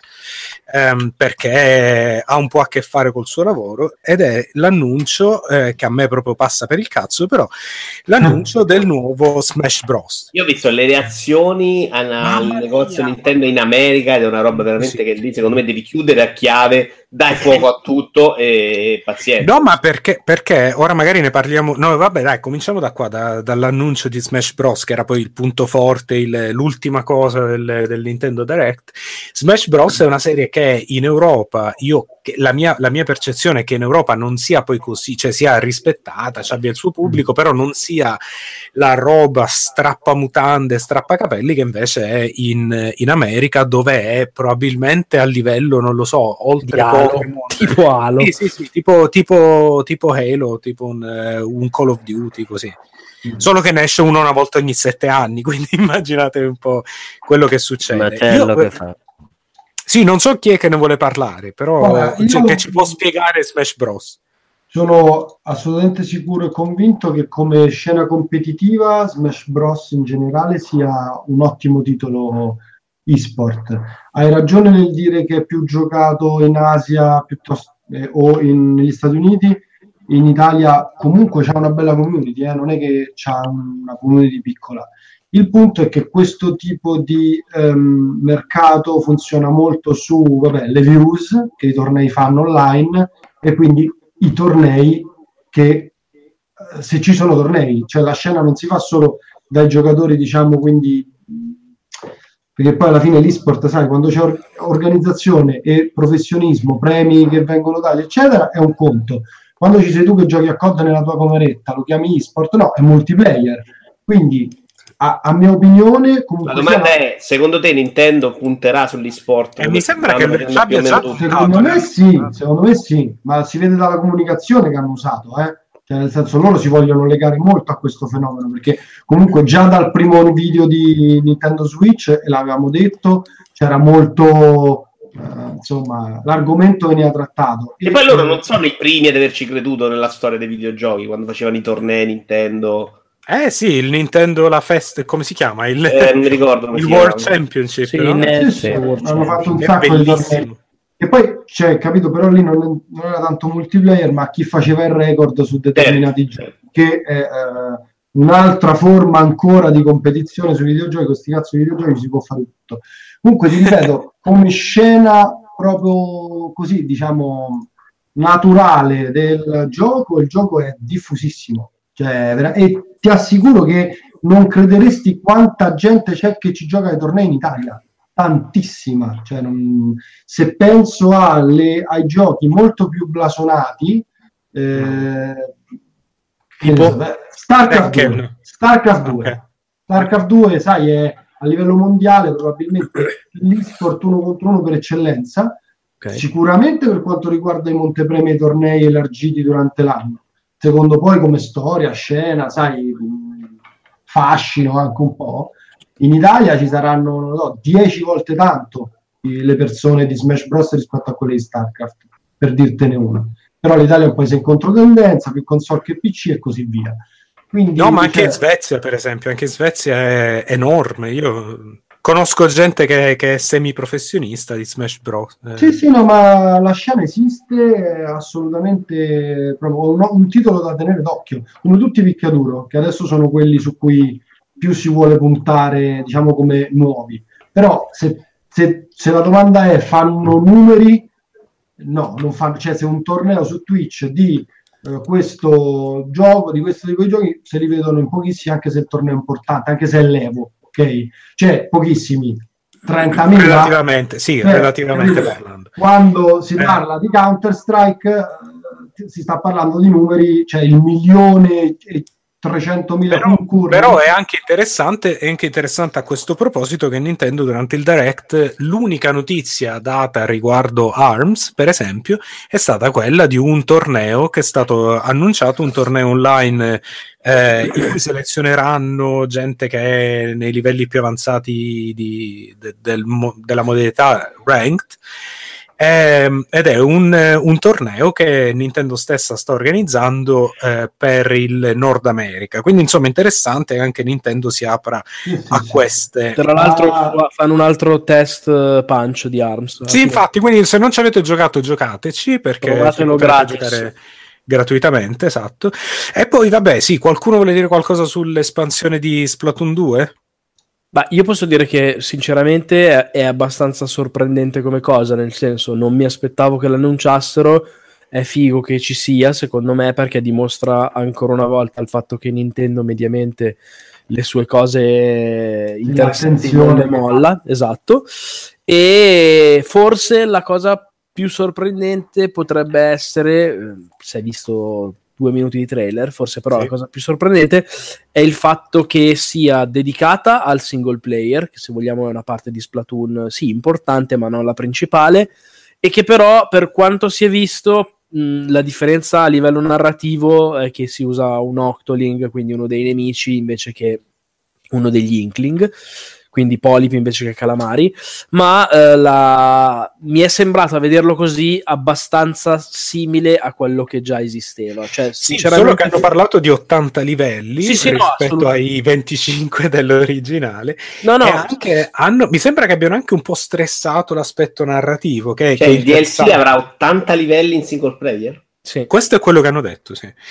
Ehm, a, me, a me pare una cosa interessante per due motivi. Magari li fanno anche più corti che quelli erano un po' Può lunghi. essere. Il, il primo, il- la prima cosa interessante secondo me è che ehm, dal punto di vista proprio commerciale di marketing è una scelta interessante perché innanzitutto vanno a coprire un, eh, un- una cosa di cui insomma c'è stato ci sono stati un po' di ci sono state un po' di lamentele che la parte single player di Splatoon 2 non fosse poi così fosse interessante promettente però non fosse poi così curata come avrebbe potuto essere e in questa maniera fra l'altro contribuiscono a mantenere vivo il titolo anche per la parte multiplayer perché ti danno i costumi eh, più esclusivi se, se giochi la- l'espansione in single player che poi puoi usare nella, nella parte eh, multiplayer.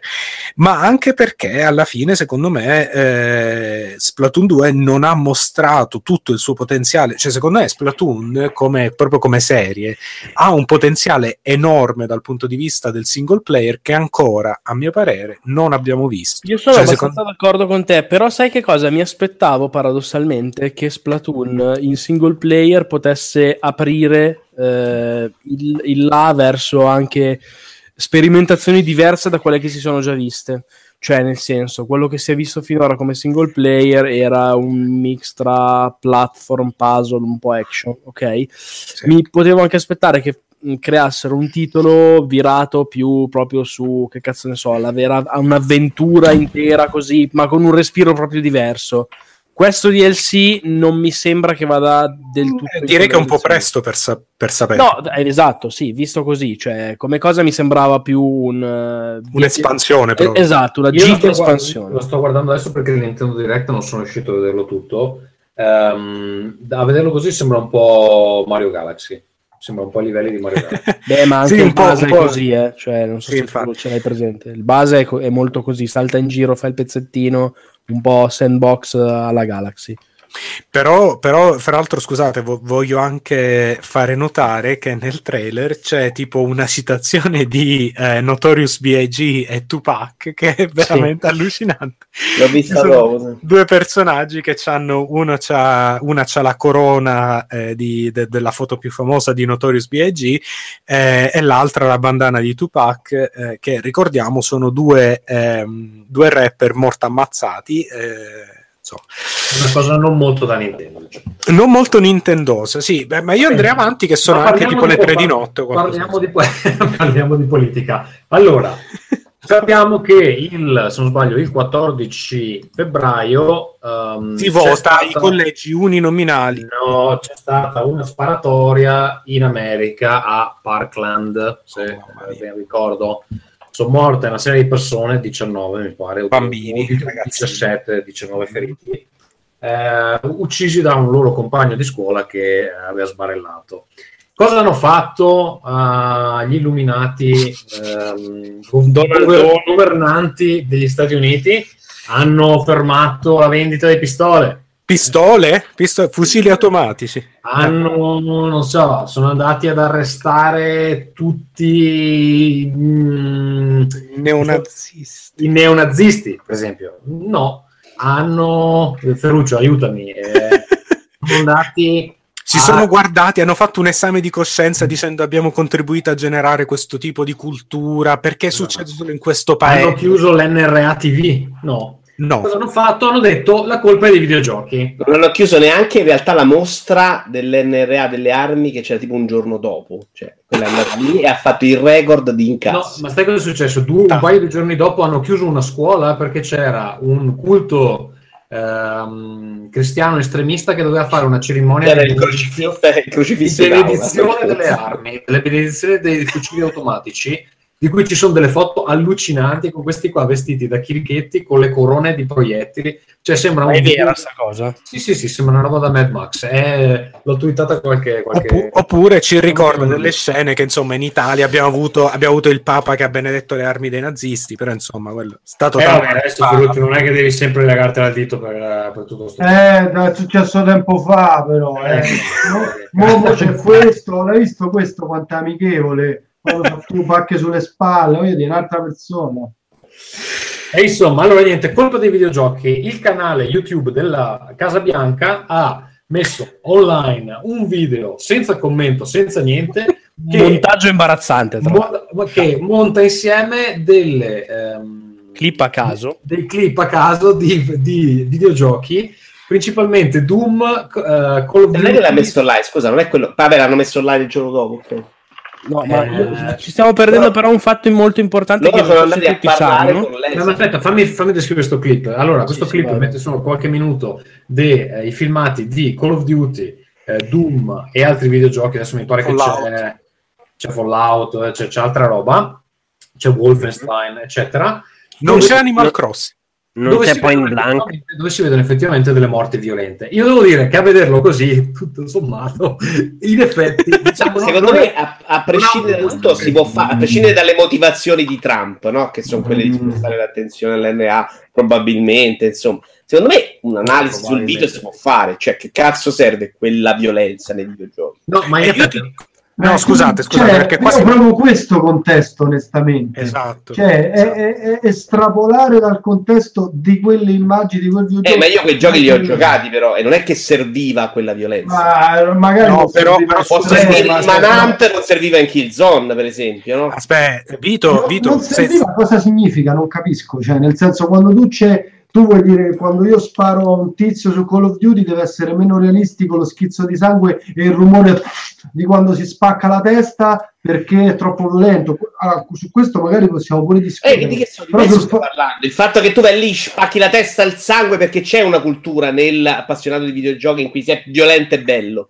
Ce ne abbiamo bisogno. Sì, beh, eh, ne hanno Posso, bisogno. scusa, Scusate, posso dire solo una cosa velocissima? Un passant che è però importante: che il fratello di Trump, però, non so se questo è noto a tutti, è Sì, è consiglio nel di consiglio amministrazione di. Bethesda. Ah. Eh, ok, quindi cioè, lui è stato chiamato anche, hanno, hanno chiamato un pool di gente, non si sa su quale base, tutti comunque dentro il marketing o executive, nessuno di creativo, e infatti la gente si è anche incazzata, gente del settore, e sostanzialmente se la, la famiglia Trump se l'è un po' suonata e cantata da sola perché il fratello suo è lì dentro e naturalmente non credo gli abbia detto fratello mio ma tu che cazzo finanzi o che robe.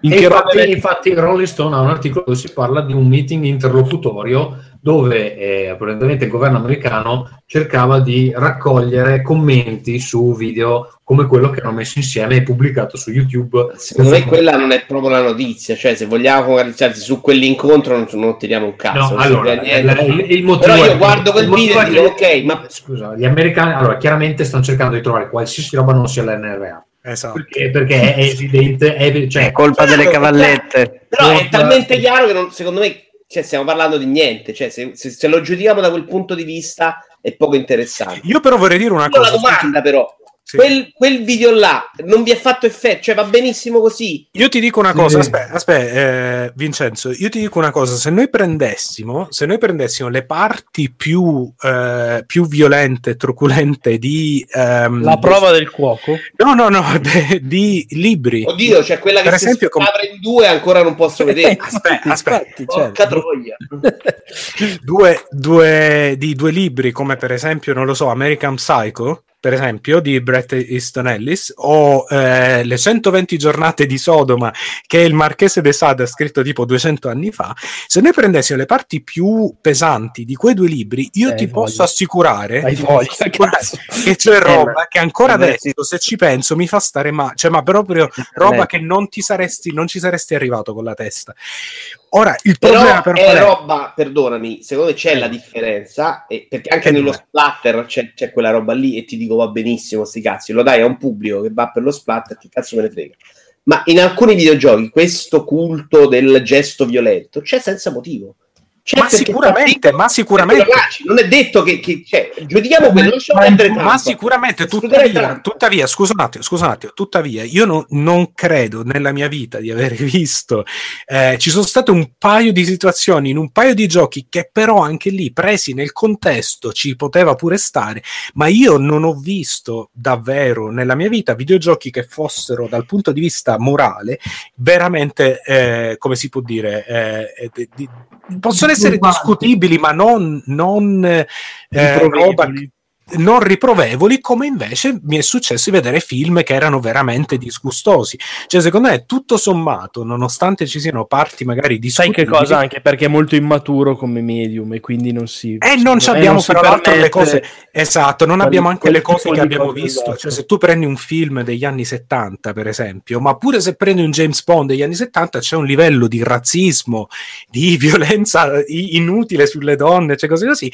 che oggi fanno rabbrividire, ma in un videogioco non troverai mai. Non troverai mai, quindi io direi che non, non è in realtà poi così. Anche, Eh. anche perché il videogioco ha gli occhi di tutti addosso, tutti i media che non sono pronti come in questo caso a criticarlo e quindi non si espone, a parte quando fa Postal 2 e fa parlare tutto il mondo di quel videogioco lì proprio solo per la violenza. Però Vito, cioè quello che dicevi tu, la violenza attira, sì, la violenza ci attira da una vita, come da quando per la prima volta hanno detto Mortal Kombat, guarda è Street Fighter ma gli puoi staccare la testa. Mortal Kombat secondo me è un esempio di roba che non dovrebbe uscire. Per esempio. È una roba solamente non so, cioè, fine a è- se stesso. Cioè, però non- io, io, Ma io- perché? Non è vero. a- a- io credo questo, Allora no? il, de- il dettaglio di Menant, anche quello è fine a se stesso. Menant, sinceramente, era anche funzionale alla narrativa. Quindi se ne può parlare, però devi vietarlo a un certo tipo di pubblico. Che per me non è mai 18, ma è 16. Non so, per esempio in Europa a me mi sembra di capire che il peggio non è vietato, ma è un consiglio. In America credo che sia già più vietato come funziona l'SRB. In Eh, Europa non è vietato, In Europa dipende chi, Germania è vietata. è in Germania. Ok, E quindi io mi riferisco ai paesi dove non è vietato. Se è vietato, va a fare quello che i grandi fanno quello che cazzo gli vuole. eh. Secondo me se vanno a scopare gli asini non è un problema. Sappiamo benissimo che certi videogiochi non vanno a quel pubblico, vanno anche ai dodicenni. Vabbè, Quindi, però Soprattutto. Se serve a livello narrativo mi sta bene. Se è una roba in Killzone non serviva un cazzo. però- Ma a me non non dà neanche fastidio, non è- però lo- li guardi insieme e dici ok, una persona che non gioca ai videogiochi ti può dire, e non è Trump ovviamente che, che- che me lo può dire, no? Per tanti motivi, ma una persona adulta guarda quella roba e dice "Ah, che cazzo fate, cioè qual è il motivo? Sì, vabbè, ma, ma è fuori contesto, non lo Anche puoi in persona, in persona, prendi le pezze dei nemici, li spacchi e si vede lo schizzo con la, la cosa stilizzata. Ma non lo è puoi neanche sapere quando guardi, quando lo guardi, per me proprio è una questione di formato. Poi ne possiamo discutere se sia necessario in un gioco di guerra, se sia deleterio o no, perché secondo me la risposta non è poi così, così scontata. Mostrare gli schizzi di sangue, pezzi di cervella e cose così. Quello che, che per me è scandaloso è il fatto che si prenda un video senza contesto, in cui non si capisce se sei, eh, se sei il, il buono, se sei il cattivo, se, se questa Vabbè, cosa è... ragazzi, cioè, se è una parodia, ricordiamo che se- questa roba stanno cercando di a- deviare l'attenzione su dire Sì, mica sì, che violenti eh, videogiochi vendendo armi, cioè nel senso Esatto, perché poi alla fine, guarda, punto è paraculata di fondo senza andare Il punto è lontano. anche eh. che non c'è nessuna prova che questi videogiochi, cioè puoi avere, puoi avere un- una, una critica morale, la puoi fare quanto vuoi, però dal punto di vista clinico non c'è nessuna prova che queste cose abbiano effettivamente dei danni, che provochino dei danni. Poi possiamo Cosa dire che un fucile invece provoca in teoria. Eh, infatti, No, solo in teoria, perché l'americano stronzo ti dice che se lo usa uno intelligente, Esatto.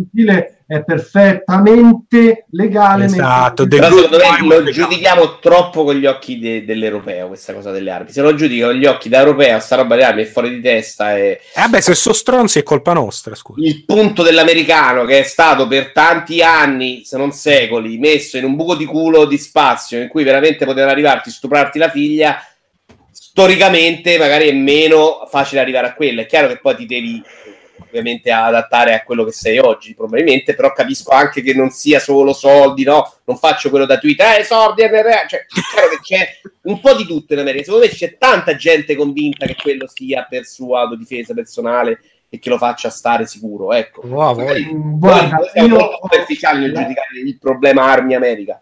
La ehm, ragazza che lavorava con me nell'altra azienda, adesso faccio ISPO, prima facevo videogiochi per mobile, era americana, era, è americana, mica è morta, e mh, comunque sia, quello che mi ha sempre detto è che questa cosa come noi la percepiamo sembra che l'America sia invasa dalle armi perché i numeri sono grotteschi. La verità è che se tu vai a vedere bene le statistiche c'è un sacco di gente americana che non ha nessuna arma, Certo. ok? E quelli che ce l'hanno ne hanno 4 l'una, 4 l'uno, cioè ne hanno Mhm. tantissimo, ok? Comunque, scusate, interrompo un attimo. quello-. Vai, vai. Eh, Mi è arrivato il messaggio di un amico. se- eh, ragazzi, serata davvero bizzarra stasera. Ho un morto in giardino, poi vi racconto. Un morto. e, qui, e qui inizia boh, tipo potrebbe essere un film, una commedia. Ma aspetta, eh, eh, un cadavere in Finlandia o in Italia? in Italia. Azzo. A me era capitato al massimo di avere un morto nelle mutande, ma in giardino mai. Ma un morto in giardino comunque top, regà. Cioè, Eh, alzo le mani. Beh, sì, assolutamente. Eh, se posso permettermi di, di, di- di- di- Ucciso dai videogiochi, probabilmente. di dire una minchiata, eh, in Olanda c'è stata una- un'aggressione di uno che era strippato a scuola. E Non la, ho sentito, stima- non ho sentito niente. Stai, stai saltando, ripeti? Sa- Ma sentite? com'è possibile che Michele, l'ingegnere, quello più fa, eh, non c'ha una cazzo di In? Svizzera siamo il poi. No, sta in Italia adesso. Sta più. la geografia. Cioè, Eh, arrivata qua la fibra ottica. metti, ah, oh, pronto? Eh, vai. Praticamente in Olanda la settimana scorsa o all'inizio di questa settimana c'è stata un'aggressione a scuola di uno un po' diciamo arrabbiato, quelle persone che possono esplodere dopo un po' di pressioni e l'hanno fermato a zainate. In America se gli capitava di aver avuto un'arma automatica faceva Ah, beh, so, chiaro. 3-4 Certo, tipi morti, quindi Banalmente ehm, questo è il discorso da cui loro vogliono deviare. Poi che la violenza nei videogiochi sia presente, c'è, però eh, a chiunque, qualunque psicologo, psichiatra chiedete, la violenza è purtroppo nella, nella natura dell'essere umano. Quindi Eh, tutti a giocarci a, alla fine giocare a, che ne so, a Candy Crush eh, non ce la faremo, ci sarà sempre la rappresentazione della violenza. Io non riesco a capire come cazzo A possiamo me dire che ci fosse funzionale all'aspetto narrativo, cioè non abbiamo visto un videogioco, forse l'ultimo Call of Duty, voi non l'avete avete visto, ma l'ultimo Call of Duty aveva un, quando vai, adesso spoiler un po', all'erma e spoiler, spoiler, super spoiler, roba, spoiler, vai a prendere il tuo amico che avevano a un certo punto preso, che era ebreo, lo vai a prendere, lui sta a, a tutto dimagrito, insomma è stato in un campo di calciamento. Quella è un'immagine forte, secondo me, anche un- quella è un'immagine violenta, ma ci sta. quello sta raccontando una storia. Il tizio che va lì in persona, che è un cazzo di gioco di, di ruolo giapponese della minchia, che però certi tremi li tratta, che devi spaccare la testa schizzo di sangue, secondo me se ne può fare a meno. Se serve, sì, se non serve, no. Cioè, abbiamo superato quella fase in cui il videogioco. Vabbè, ma chi se ne frega? Cioè, per me ognuno può fare quel cazzo che vuole. Chi è che decide fare ripeto, a meno sì. o non fare a meno? Cioè, se Perché uno io parto dal presupposto che Vabbè, sta sta roba arriva, arriva in mano ai Deve dodicenni. essere sempre tutto per tutti, deve andare tutto bene. Cioè, questa è pure quella roba di non so se è scaletta di Kingdom Come eh, Deliverance di Dei negri. i coglioni, esatto. Cioè, ma basta, ma veramente avete rotto i coglioni. Ma io non è quello che sto dicendo io, però. No, lo so, però poi ne parliamo, poi ne parliamo Marco, cioè- c'è, a parte Kingdom Come. Vai, vai, vai. Vabbè, cioè, però in generale voglio dire, se uno vuol fare il gioco così, lo fa così, deve Va bene, io l'unica Cioè, cosa fate valere più i divieti. Allora, Se lo fai per scelta, sì. Se lo fai perché secondo te quello è un modo che, che, che cerca, attira in un altro modo, secondo me è sbagliato. E allora, la risposta della di IGDA, International Game Developers Associations, che tra l'altro avevano una festa questa sera, e io sono qui con voi, cari amici, ma possiamo andare a bere la birra gratis con loro. Ma c'era fregna? E dici, beh, s- ce n'è un po', sì. Attenzione, Eh, gli è venuto in mente un'altra volta il lottatore del Street Fighter adesso. Cerca di stare Funziona così il cervello. Dice, allora, ad essere del tutto onesti, eh, per quanto riguarda la tematica dei videogames e della violenza dovuta alle armi da fuoco, non eh, vogliamo essere usati come eh, scapegoat, Ferruccio, aiutami, Capro espiatorio. capro espiatorio. Eh, I fatti sono molto chiari, non esiste nessuno studio che eh, può dimostrare una relazione causale fra i videogiochi, fra giocare ai videogiochi e eh, la violenza con le armi da fuoco. Bla bla bla, poi eh, citano varie deliberazioni della Corte Suprema che però ce ne fotta il cazzo. E eh, i videogiochi ehm, ah si dice poi gli, gli Stati Uniti giocano gli stessi videogiochi del resto del mondo ma noi siamo gli unici con questo problema con le armi da fuoco E E grazie al cazzo, Eh, e grazie hanno- al cazzo. Loro hanno, hanno tu- tutti i fattori, hanno la- i giovinastri che giocano ai videogiochi e poi gli viene dato molto presto o trovano molto presto delle armi da fuoco. No, no, ma in realtà il problema grosso non sono neanche le armi da fuoco, sono i fucili d'assalto. Perché Sì, vabbè, la poi fai allora- col cazzo con la pistola. Allora, invece di eh, fare di, di trattare i videogiochi o qualsiasi altro media come eh, capo espiatorio, per ehm, invece di considerare eh, costantemente, ehm, scusate perché è difficile questa frase in inglese, eh, insomma, invece di eh, considerare una ragionevole riforma delle restrizioni per quanto riguarda le armi da fuoco, che gli americani vogliono eh, e eh, di cui hanno bisogno, eh, insomma, eh, cioè non potete inculare nessuno con questo. Però mi sembra che anche questa cosa delle accuse ai videogiochi si era abbastanza affievolita e sparita negli anni. Uh, voglia. sì. Sì, Quindi, sì, sì. onestamente, questo mi sembra proprio uno aggrappato agli specchi che la butta lì e prova il colpo di salvezza. Cioè, ma, ma- ma se si troppo. parla di Trump, lui, è il suo mestiere quello di buttarla in caciara. Cioè, è così che ha vinto, è diventato il presidente, della- il presidente americano. Cioè, non- si parla di un cazzaro di professione, uno che la butta in caciara in qualsiasi cosa. Professionista, Parlare appunto. con, con Gigetto, io direi che qualcuno abbastanza pazzo possa fare, secondo me, un bene all'umanità ultimamente. No. Eh, vabbè, diciamo. Dice, hanno ammazzato Kennedy, che era un bravo uomo. Quelli li hai messi tutti e due in una stanza, cioè, libera i cani. Va bene, eh, passiamo all'ultimo argomento di oggi, prima di andare, anzi in realtà c'erano un paio di idee degli ascoltatori che forse vale la pena eh, considerare, però mh, parliamo invece di una cosa molto veloce, molto divertente. Square Enix ha, inizia- ha iniziato ad assumere adesso i core member per il team che deve rifare Final Fantasy VII. Questo Sono a buon punto. questo a tre anni, tre anni dall'annuncio. Eh, però aspetta, aspetta, un po' di contesto perché hanno cambiato lo sviluppatore. Cioè c'era qualcun altro e se ne stava occupando e ora sembra che lo faranno Vabbè, hanno internamente. detto, a ha Square ricominciato tutto, certo. Enix. Hanno fatto una cazzata, l'hanno hanno annunciato troppo presto, magari... Sai che però quella serie di cazzate secondo me ha cambiato un po' le dinamiche di presentazione dei giochi. Mi sembra che Eh, addirittura nel mondo.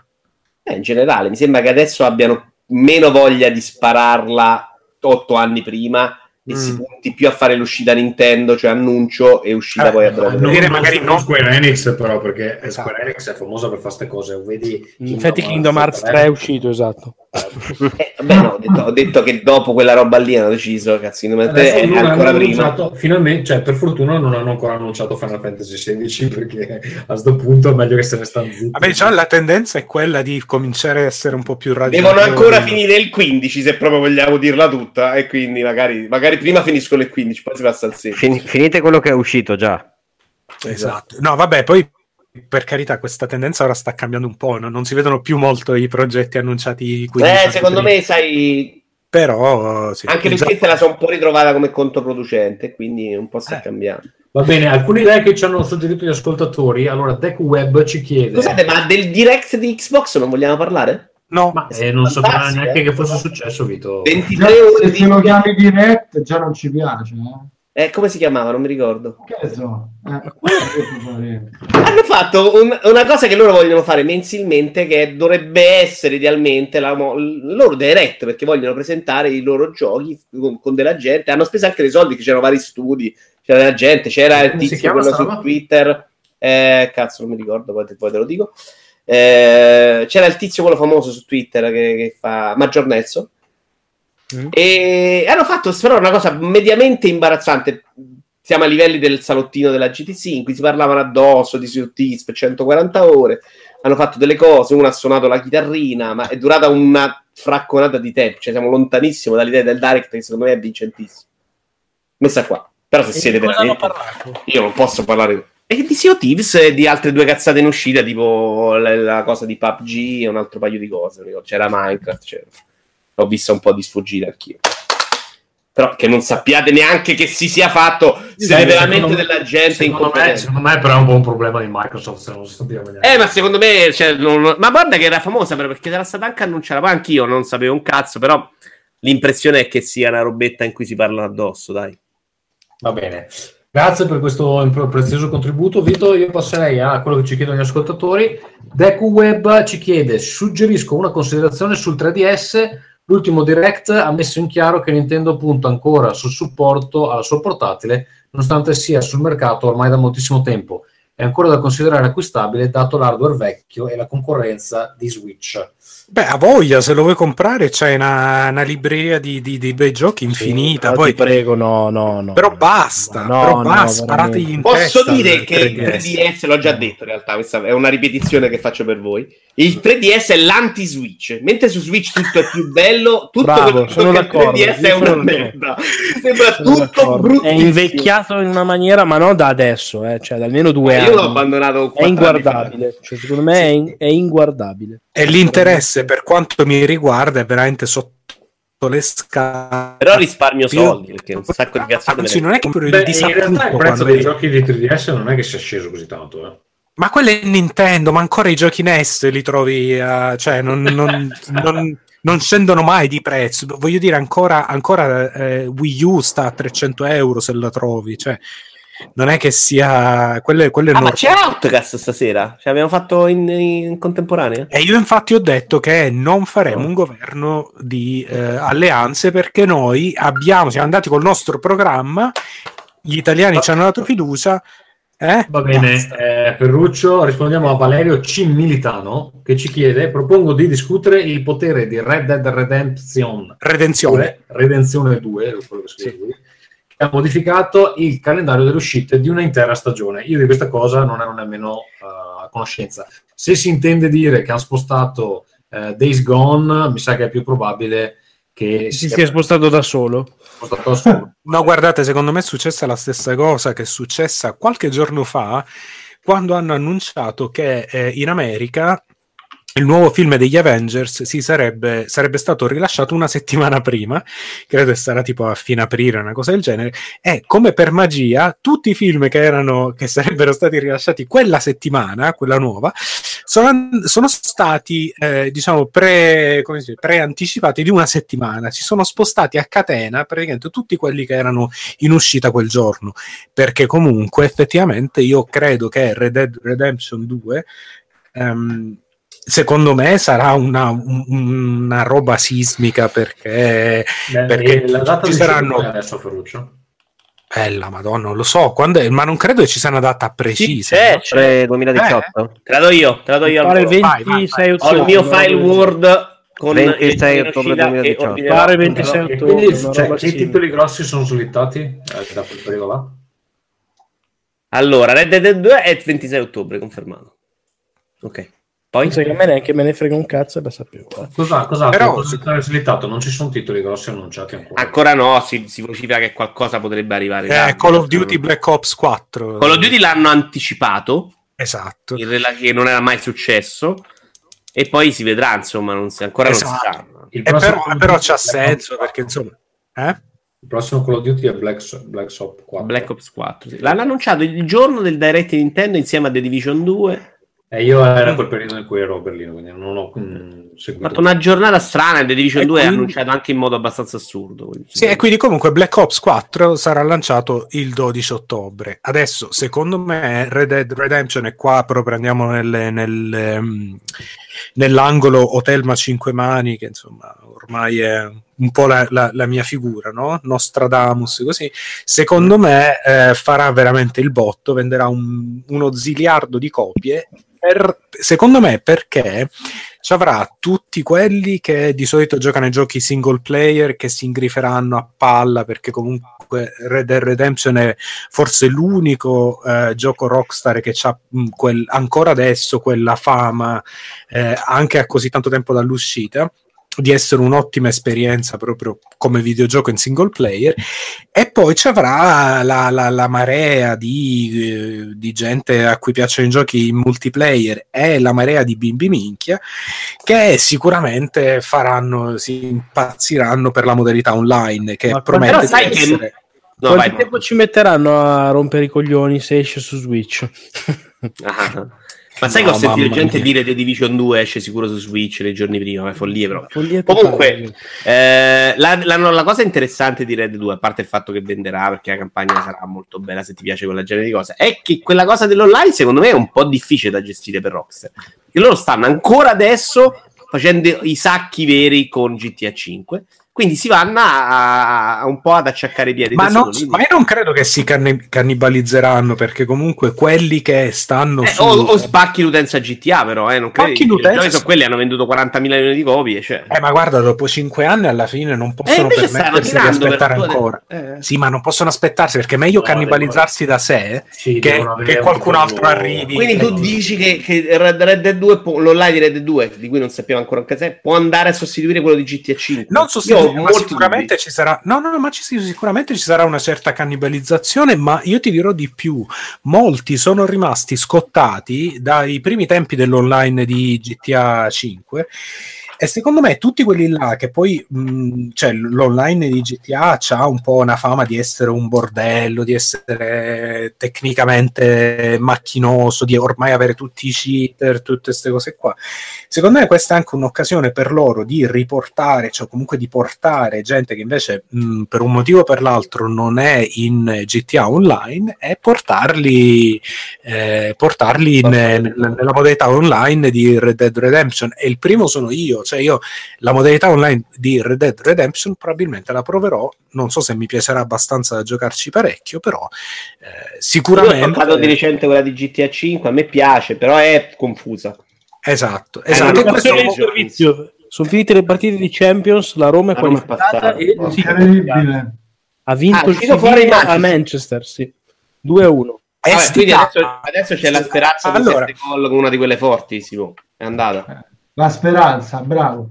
Hai Va bene, eh, ultima cosa che ci chiedono degli ascoltatori giullare. Uno, retrocompatibilità di PS4. Non so cosa intenda, hanno annunciato qualcosa di retrocompatibile. È uscito un rumore in cui Sony ha registrato un brevetto sulla recontra- retrocompatibilità, ma non è detto che sia PlayStation 4. No, Potrebbe a essere punto cioè, sarà PlayStation 5. eh, che cazzo fanno? la- le- Anche perché Xbox continua a bullarsene tanto di questa retrocompatibilità, ma potrebbe anche non servire a un cazzo fondamentalmente. Tipo, Eh, non si- Perché è uscita la notizia che i giocatori Xbox hanno giocato un miliardo di ore di- e grazie al cazzo non esce niente e dove lo fa Porelli? E giocare a quelli vecchi. Esatto. Va bene, e eh, la seconda domanda è come ci è finito Crash Bandicoot su Switch? È perché Con i su soldi. PS4 era uscito male e ha venduto poco? Ferruccio vuole rispondere. Ma, ma, ma de che? Ma de che, che ha venduto, ha venduto tipo fi- a settembre, che era uscito tipo da, da qualche mese, ha venduto 2 milioni e mezzo di copie, ha venduto praticamente ehm, Quella più se- di Horizon Zero Dawn con un budget che probabilmente era quello che c'erano del, eh, il budget del caffè di Horizon Zero Dawn. Eh, hanno fatto così tanti soldi che ora faranno il remake di, di Spyro. Il, cioè, ha, ha resuscitato la serie di, di Crash Bandicoot. Mettete, mettete Spyro per dimostrare la violenza nei videogiochi, cazzo. Che bella- veramente- Io so che in Italia aveva fatto come pre-order tipo 10 volte più di quello che si aspettavano di vendere in totale. Tra l'altro, cine si vede del successo. roba adesso, scusate, sto guardando adesso PlayStation Store online, best selling game, il primo è Crash. Bandicoot. Esatto, no, no, ha venduto senza motivo poi perché non è che sia sta gran serie eh. Eh, però, però ehm, no esce su Switch perché ad, ad Activision piace fare soldi cioè, che vuol dire esatto. Eh, ha senso Perché su Switch sarà anche bello, diciamo. Ma no sarà sempre Sì, la stessa no, Crash. migliora, su Switch diventa bello. Eh, allora non hai capito Switch, ma ce l'ho pure io guarda. Eh, so. bene, io andrei ai giochi giocati, cosa dite amici? Vai, vai, vai, vai. Va bene.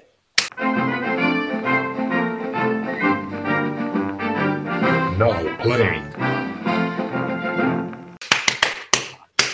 Giochi giocati, allora, brevissimo, la serata Roma, però. oh. bre- brevissimo io, visto che eh, ho, poco, ho giocato molto poco. ma Vincenzo c'ha ancora chitarra in mano ma basta Ma c'è un Bayonetta- motivo però, perché ce l'ho nei giochi giocati che serve. Devo parlare. cazzo. Bayonetta 2, Bayonetta 2 non l'ho ancora finito, mi mancano due capitoli, ho continuato un po' stasera.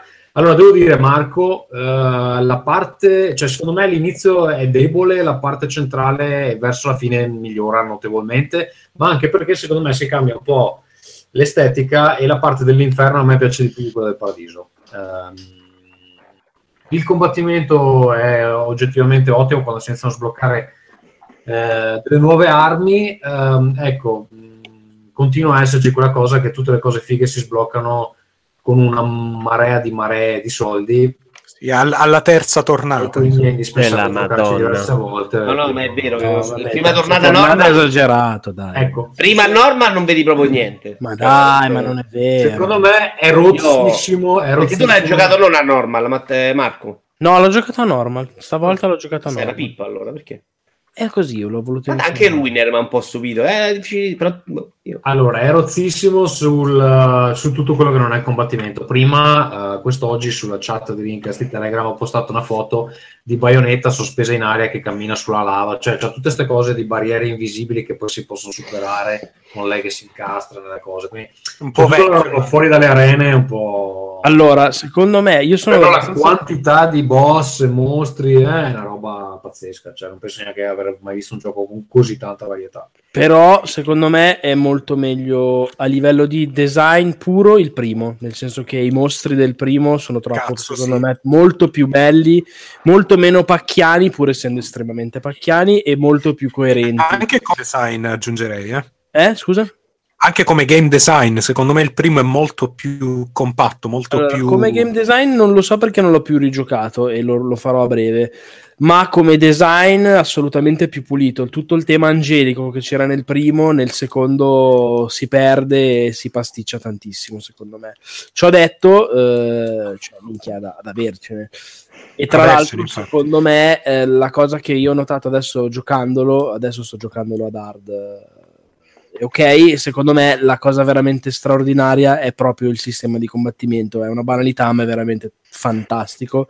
E si vede quanto è bello, soprattutto nelle sfide, quelle finali, una volta che hai completato il gioco, che sono di fatto i Muspelheim super difficili e senza fronzoli.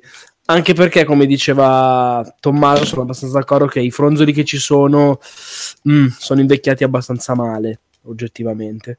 E a me è una cosa che non è piaciuta molto, al di là, vabbè, della storia, che è una cosa oscena. C'hanno una quantità di cutscene, tra l'altro, un rompimento di coglioni infinito. No, ma la storia, la storia peraltro ha anche, po', anche pochissimo senso. Ma no, terribile, ma è proprio brutta, noiosa, no, terribile, veramente la storia. È tipo anime, anime di terza categoria. Sì, esatto. eh, scena e tra l'altro è anche secondo me veramente molto pesante e anche molto brutta da guardare per il fatto delle cazzine a risparmio ne avevi parlato la volta scorsa tutto non animato me l'ero dimenticato quanto cazzo fossero brutte quelle cazzine lì Che E- fanno un po' fotomontaggio di Grand Hotel, no? bravo bravissimo Così sì, è, sono- foto- molto fotoromanzo, d'accordo sì. E però cazzo il gioco è troppo bello e la cosa fenomenale è secondo me quando prendi le armi alternative, in particolare mi sono innamorato della falce e della motosega, me la ricordavo che era bella, però falce sulle mani, motosega sulle gambe, cioè giuro. La motosega nei piedi, effettivamente. Sì, è da godere in maniera proprio pornografica, Io, bellissimo. io sono, ho solo la frusta, l'ultima che ho preso la frusta, quindi mi manca ancora la roba bella. Eh, La sì, frusta, è, eh, la frusta è bella e ti fa fare anche dei, dei numeri da, da Fa- circo. Fa, fa tanto male la frusta. effettivamente. Sì. Va bene, eh, Zelda niente, ho continuato un po' l'avventura principale, sto raccogliendo soldi per comprarmi le armature più fighe prima di... perché non ci voglio andare da gamba. Posso però solo dire una roba che secondo me eh, per il 3 io eh, voglio dire una cosa, secondo me per il 3 non basta più quello che si è visto nel 2, nel senso se vuoi fare un gioco veramente bello come all'epoca era stato l'1, perché secondo me è nettamente più bello del 2 in, in assoluto come, come valore, eh, il 3 non può essere un 2 eh, aggiornato. Pompato, sì. Esatto, Deve- devi proprio secondo me cambiare anche il level design, il- proprio il game design. Per dire, i- ho trovato i livelli molto pesanti, molto noiosi, il fatto di andare in giro a cercare la roba, torna indietro, eh, ma un po' rotti i coglioni, non lo so. Cioè, è tutto stupendo il lato gameplay puro e il resto così così, secondo me. Io sono un po' preoccupato perché non, non vedo moltissimi margini di miglioramento nel, ehm, senza stravolgere il tutto. Cioè, un po'... Ah no, devi non, cambiarlo. non- non so onestamente come lo, come lo migliori quel tipo di gioco lì. Eh, devi cambiarlo profondamente, sì. No, è difficile che lo riescano a fare al terzo episodio, però magari vediamo perché se, per- se vogliono tenere la, la serie in vita, secondo me, anche secondo me devono fare dei cambiamenti. Secondo me, oltretutto, è difficile farlo per la struttura produttiva che ha Platinum, che eh, cioè, non è un team eh, colossale e non ha dietro magari un Esatto, budget. c'hanno dei limiti. Esatto, cioè, hanno, hanno dei limiti. Però, boh, eh, vabbè, non lo so. Va bene, io vorrei sentire. ehm, Simone, tra l'altro, non ha neanche scritto i giochi suoi. Quindi... Ne ho due comunque. Uno consigliato dal Mottura, che è Little Nightmares, ma ne avrete già parlato chissà quanto tempo fa. E E poi, e poi ho giocato? Super, Super Hot VR, quindi ditemi voi. Ah, e poi chiaramente sto giocando a treno a Counter Strike e a tutti gli altri giochi e-sport. Però parlaci, parlaci di Super 8 VR. Beh, a me piacerebbe, aspetta un attimino che ci parli del tuo ingresso in Counter-Strike dove ti hanno insultato. Sì, poco. che sei stato umiliato e Poco. stuprato. Sì, sì, sì, assolutamente. Beh, mh, è uno dei limiti dell'e-sport, eh, un po' anche dei videogiochi, però non tanto in verità, perché Counter-Strike però il problema è che adesso ormai lo giocano solo quelli super forti. Cioè, in Call of Duty non è vero che ti insultano a prescindere. Ma- Gli arrivano gli insulti, però devi essere proprio pippa pippa. In Ma sai, Vito, non mi sento proprio d'accordissimo, No. nel senso che... No, no, non era un'affermazione, era una supposizione. No, cioè, non, non è che perché il gioco è vecchio ci sono solo gente, ci sono solo genti super forti. In, in verità, io dico sempre che Counter-Strike per me dopo imparare a giocarlo, sì, è, è tipo il calcetto, no? Prendi un po' di amici, prendi e giochi e fai una partita online.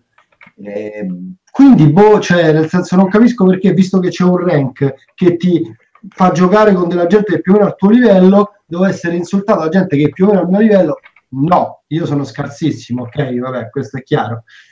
Però, ecco, cioè, così mi sembra un po' esagerato. E in questo gli sport si rivelano sempre per quello che sono, perché purtroppo non... La gara chi ce l'ha più lungo. Esatto, cioè, na- nascono anche come questo, come una sorta di rivalsa sociale di qualcuno che magari, capito, non, non dico che non se la poteva permettere questa rivalsa sociale, ma quasi, ci siamo quasi, ecco. E quindi sei forte al videogioco, allora sai che c'è, ehm, insulti quelli che non sono forti. Il punto è che se gli sport vogliono veramente diventare grandi, come spero che chiaramente diventeranno, questo è un atteggiamento cioè, Però senza ecco, senso. secondo me è un po' difficile fare l'esempio con Starf- StarCraft perché sei solo uno contro uno, vero? Sì, vabbè, ma qualcun- qualche coglione... trovassi in una partita 5 contro 5 StarCraft, 4 è una pippa che ti fa perdere la partita, tu che sei uno che poi gioca per vincere. Ma cioè, onestamente, il punto è come questa pippa si presenta. Cioè, se è uno che faceva il figo e poi una pippa, mi incazzo, ma è normale, ma si incazzerebbe anche, voglio dire, un santo, no? Però se è uno che entra e dice, scusate ragazzi, io sono nuovo, vorrei imparare, aiutatemi. Cioè, ma perché lo devi flammare? Che senso ha? Cioè, non, veramente non ha alcun senso. Ed è quello che ho fatto io. Cioè, io parlavo con questa gente e dicevo, ragazzi, io sono un nubo, aiutatemi, questo e quell'altro. Eh, Aiutate beh, a casa tua! Ma Esatto. È proprio andata così. È proprio andata così. è proprio andata così. Ma comunque, insomma, allora, Super Hot Super Hot VR. Super Hot VR, ehm, allora, Spacca, spacca, dillo. spacca un botto, spacca veramente un botto. Non mi aspettavo addirittura così tanto, devo dire la verità, perché mh, però va detto, questo secondo me è importante da dire, che io non ho giocato alla versione normale. Quindi io non so se Non c'entra un cazzo, guarda, non- no. È diversa, No. è proprio un'altra roba. Quindi il senso di fascinazione, cioè veramente io... Ehm, ti è arrivato tutto in un botto. Esatto, cioè ho provato sensazioni abbastanza mai riscontrate, nel senso che comunque l'esperienza è abbastanza forte perché nel VR di solito almeno non mi era capitato di schivare i colpi, eccetera. Ehm, Quindi eh, quando ho approcciato proprio all'inizio la stanza, i primi colpi, eh, ero proprio mio di Matrix e penso che se qualcuno No, sì, faceva un è- filmino... È un gioco che ti fa vivere la spazialità veramente come... Mamma Ma forse Robo Recall ha messo Oculus. Robo Recall più o meno siamo da quelle parti ed è incredibile. veramente. No, quello Ho fatto proprio... giocare Teocrazia qui a casa mia è venuto e era impazzito. assolutamente. Va bene. E... Vai, No, niente, eh, Simone, io passerei oltre perché come ci stiamo allungando, io, mi, sta, vai. mi sta calando la. Quindi dobbiamo, dobbiamo procedere. Eh, Vito, allora io vorrei sentire Vito su Kingdom Come Deliverance e poi la polemica di Marco su Kingdom Come Deliverance. Allora, Kingdom Come Deliverance è un gioco che mi ha stupito, infatti non l'ho nemmeno comprato ancora, ce l'ho in libreria condivisa e sono ancora lì sull'indeciso, perché era un gioco che mi aspettavo essere tipo una roba alla Dark Souls, cioè un gioco fatto per punirti, farti ma- E invece non è affatto così, è molto più videogioco di quanto mi Non aspettassi. voglio neanche sapere cosa sia la libreria condivisa, ma vai avanti. eh. Eh, poi te lo spiego. Ti devi confessare dopo che te lo dice. È una- È una libreria condivisa, ma abbastanza l'altro in italiano, abbastanza lineare come spiegazione. Volevo fare una domanda prima a Simone su Super 8 VR e ne sono scordato. Vabbè. Eh, ed è invece molto, molto più videogioco di quanto mi aspettassi. Ha una scrittura, secondo me, incredibile. Eh, mi hanno detto tutti che io ho fatto una decina d'ore, però non tantissimo. Nelle- mi hanno detto che nella parte principale del gioco, nelle quest principali, è migliore rispetto a quelle secondarie, ma che ci siano anche delle secondarie con della grande scrittura eh, da quel punto di vista è meraviglioso. Quello che veramente ho apprezzato è ehm, il peso delle azioni in 10 ore. Fondamentalmente, se ti dovessi raccontare cosa è successo, non è successo niente. È successa una parte iniziale, pistolotto di merce, quelle cose già viste, ammazzano padre, madre, sorella e figli e tutto quanto, insomma.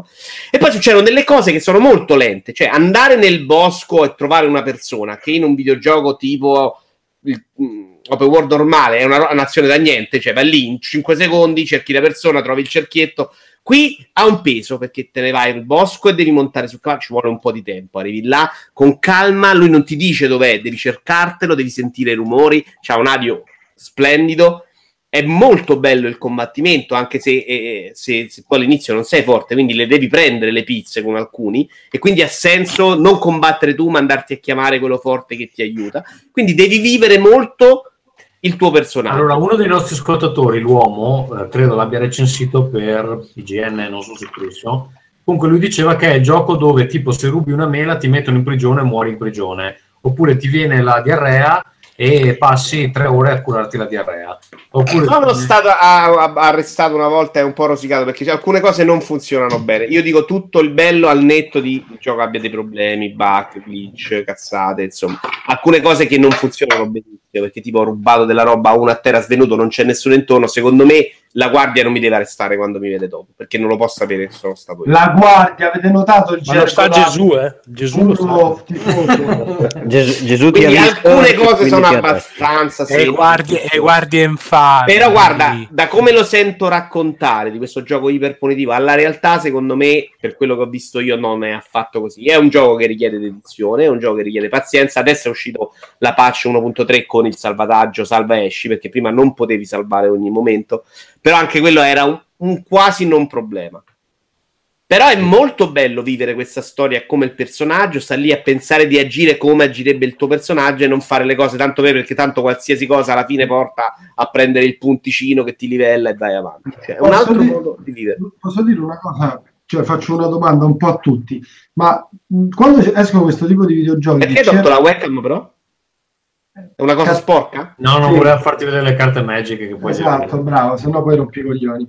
Ehm, dicevo, ehm, quando escono questo tipo di videogiochi, quindi questi titoli che un po' provano a innovare il medium e a portare nuova linfa vitale a, a- a- sicuramente insomma a un mercato che se non fosse per gli indipendenti sicuramente è un po' stanco, ma si può fare a meno di magari, cioè fare a meno magari è impossibile, lo chiedo anche a Marco che insomma fa parte della critica specializzata, ma di, di non punire con il voto determinati errori tecnici che Beh, l'hanno dire, fatto ci però, Simone, dai. eh. Eh, Guarda che da quel Oh, punto ma- di vista è stato molto tutelato Kingdom Come. Se, se lo giudicassero con i criteri normali l'avrebbero sfondato. Cioè, problemi ce ne ha, soprattutto su console, ho sentito terrificanti. Cioè, calcolate che Non- la non l'hanno 1080 T una- Cioè, Cioè, perché io non avevo letto proprio solo critiche positive e il gioco mi sembra no, meraviglioso. può anche cioè, non piacere. Cioè, Beh, bene, beh, beh, aspetta, generale- è meraviglioso, probabilmente è meraviglioso nelle idee, nell'esecuzione non credo che nessuno possa definirlo. No, no, nelle meraviglioso idee, perché- nelle idee. Eh, sì, in molti- eh, però conta, conta tutto, no? Cioè è giusto premiare l'idea, però se, se poi zoppica in una maniera No, così dice, clamorosa, alcuni cioè, casi c'è gente che ha avuto dei bug che ha dovuto ricominciare il gioco, eh. Va bene, allora certe cose non, non sono accettabili. Secondo me la cosa che è sempre inaccettabile in un videogioco quando è fatta male sono i controlli. Onestamente su tutto il resto, quando c'è un'idea dietro, Eh, io un po' tendo a chiudere l'occhio. Cioè non- eh, io penso- concordo al insomma, 100%. insomma. Secondo me questo è molto personale, però, Simone. Ci Io non sono persone che l'hanno... Che l'hanno- dico che eh, infatti è partita come una domanda. Io ricordo per esempio la mia esperienza con Daggerfall. Sto parlando di eoni fa e faccio valere la mia vecchiaia e i miei capelli bianchi. Che era pieno di bug, proprio pieno finché non uscì la prima patch. Mi ricordo, cioè io stesso avevo un salvataggio da più di 100 ore che mi si è cancellato e Eh, cazzo, uccidermi. eh, voglio dire, una roba Ho capito, per me è però- peggio dei controlli. però era il primo, Elder- il primo Elder Scroll diciamo grande cioè non se ripensi Sì, a dato quell'esperienza più di quanto ti cazzo, tolto quel problema, esatto, siamo cioè, ma. Wow ci sta, ci sta. E secondo me può risultare questa cosa anche, però deve risultare intanto che elenchi quali siano i problemi e poi dici no, per me però comunque certo, l'esperienza sì. Io sinceramente leggendone molte di questo gioco di recensioni perché ero indeciso all'acquisto, l'ho trovato questo tipo di attenzione. Mm, vabbè. C'è stato, c'è stato molti che hanno detto ok, problemi, ah, merda, però che- perché alcune cose sono veramente terrificanti. Però no, è l'esperienza più bella della mia vita, cioè ho letto anche questo.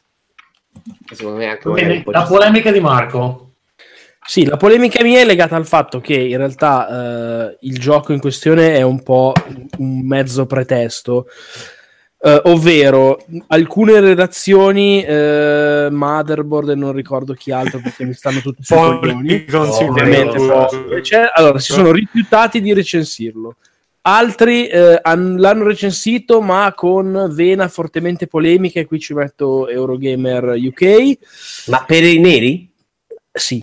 Allora, Oh, tutto Perché questo dei neri perché sostanzialmente eh, il, il Eh, gioco, aspetta. che è una cosa che mh, bisognava dire da subito, nel senso è un titolo che mh, è nato su Kickstarter ed è nato come risposta, diciamo, seria, tra virgolette, ai videogiochi mh, generici sul Medioevo, ovvero si, pre- si pre- preannunciava essere un titolo eh, molto accurato dal punto di vista storico. Eh, è ambientato nel 1400 Soprattutto dal punto di vista di cosa? non mi ricordo male. Della zona della Boemia. Boemia 1403 se non ricordo male, una roba simile. Cioè hanno consultato degli storici, hanno visto delle cose, eccetera, eccetera, è tutto realistico. Se sei sporco e vai a parlare col nobile ti schifa a merda, eccetera, eccetera, tutte cose del genere. Morale, eh, Social Justice Warrior a caso hanno rotto il cazzo al tizio perché sostanzialmente il tizio, uno, pare avere delle simpatie sue personali di destra barra estrema destra e aggiungerei anche sti cazzi perché uno credo dovrebbe essere in grado di separare il creatore dalla creatura e due gli hanno in particolare rotto i coglioni eh, perché sostanzialmente il, il gioco eh, non ha all'interno alcun personaggio di colore. Ora, siccome poi sono partiti coi pippotti e i trattati che nel Medioevo però c'erano anche gente di colore che viaggiava e ambasciatori e principi e cazzi e mazzi. Ok, Però magari non in Polonia. Eh, esattamente, però magari non in Boemia, magari non lì, e comunque se anche c'erano dovevano essere una percentuale direi abbastanza risibile rispetto a quella che poteva essere eh, la media, eh, come dire, globale delle, de- delle persone bianche all'epoca. E comunque, se anche fosse, voglio dire, vaffanculo da parte mia, no? vaffanculo, un corpo 72 tutto maiuscolo, perché hanno veramente rotto i coglioni. In me. New Roman per essere ancora più crudeli. No, no, No, in Impact, Sans. in Impact che è più grosso. Ah. Eh, cioè, secondo me, se veramente si è persa ogni tipo di eh, traccia di decenza e di, non so, di misura, perché io Guarda- capisco il fatto della diversità, capisco il tutelare le minoranze, capisco il voler creare magari un discorso che sia più equo, ma mi va anche bene tutto. Però avete rotto i coglioni con tutte queste storie che deve essere tutto per tutti, che ah no, questa roba qua io non posso fare il, il personaggio trans lesbico con la barba azzurra e quindi vaffanculo mi sento tradito da questo RPG che è una merda e che la mia sessualità di gente che scopa i ricci messi dentro un calorifero si sente offesa. e- Cioè, vaffanculo, vaffanculo. Ma veramente Allora, io- vaffanculo. Allora, io posso, io intanto, vabbè, Rick sì, politically incorrect. Esatto. No, ma allora, basta, io sono in linea, in linea di massima. Allora, io sono d'accordo in realtà per tutto, oppure dato tipo a, a questo gioco su No, Kickstarter. poi taccio solo una cosa, cioè io, io leggere su un- una rivista autorevole come ritengo essere Eurogamer, dentro una recensione, nemmeno un pezzo di approfondimento, una recensione, che attenzione, questo gioco però è fatto da un tizio che alla Gamescom, in un momento di particolare quindi rilevanza mediatica, ha indossato per i- tutti e tre i giorni la maglietta di Burzum che si sa può avere simpatie di estrema destra quindi valutate voi. Cioè, Grande posso, Burzum, posso bestemmiare? No, però fate, fate che è come la- se l'avessi fatto perché c'è- Considerate bestemmiate. Io vorrei dire che Marco, prima di dire l'ultima cosa, poi Taccio ha fatto un saluto romano per, per, per no la- ma no ma la non me ne frega no, eh. è- Eh, guardate, c'è il video. puoi Video, leggere guardate. una roba del genere puoi leggere una roba del genere una recensione ma, Ma che no, è scandaloso. un- Eh, no. Ma che cazzo vuol dire? eroe romantico, eh. Burzum è l'ultimo Ha anche fatto una cover di Sabrina Salerno Burzum, se cerchi il video lo, lo, lo E il primo so disco di Burzum è bello. Ecco, il primo disco No, comunque Burzum- scusate, ragazzi. È interessante, è interessante. Comunque no, ragazzi, dico, a parte tutto, secondo me c'è eh, quello che, di cui parlava eh, Marco con, eh, con eh, grande foga. Eh, secondo me la, la- la cosa di cui che, dovremmo, cioè è una cosa interessante ed è un, un- secondo me una cosa che ci, eh, come direbbero gli americani, che tornerà a morderci il culo, è il fatto che questo tipo di questo modo di pensare è un, un caso proprio di imperialismo culturale per cui che non ne capiscono un cazzo di cosa vuol dire essere eh, adesso non so cosa sono loro polacchi no? I- Sì, sono gli sviluppatori Eh, cosa vuol dire pa- venire da un paese ex comunista Eh, quello che può voler dire fra l'altro di, eh, per una persona che insomma ha anche visto nella propria infanzia quel tipo di, di società lì cosa vuol dire per quel tizio lì eh, dichiarare su Twitter di essere fortemente anticomunista e così via, cosa vuol dire? Non è facile da capire se non hai un'idea del contesto storico. No, ma È nota la che stessa lui cosa, si è detto ecco. anche antifascista, eh, perché dice che comunque i nonni suoi, eccetera, eccetera,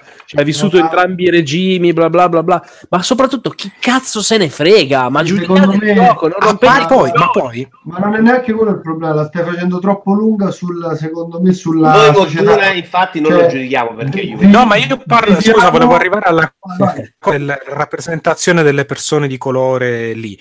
Alla stessa maniera, quella di volere domandare, cioè di, di- di pretendere che ci sia rappresentazione di persone diverse Esatto, ma in basta. un gioco storico in, un- in una parte, cioè se il gioco fosse stato ambientato a Palermo no?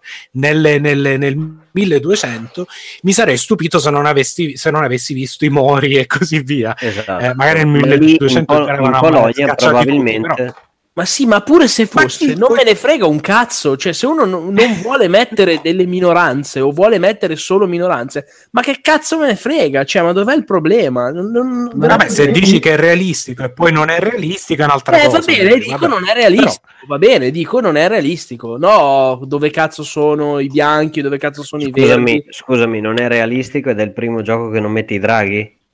Tra l'altro.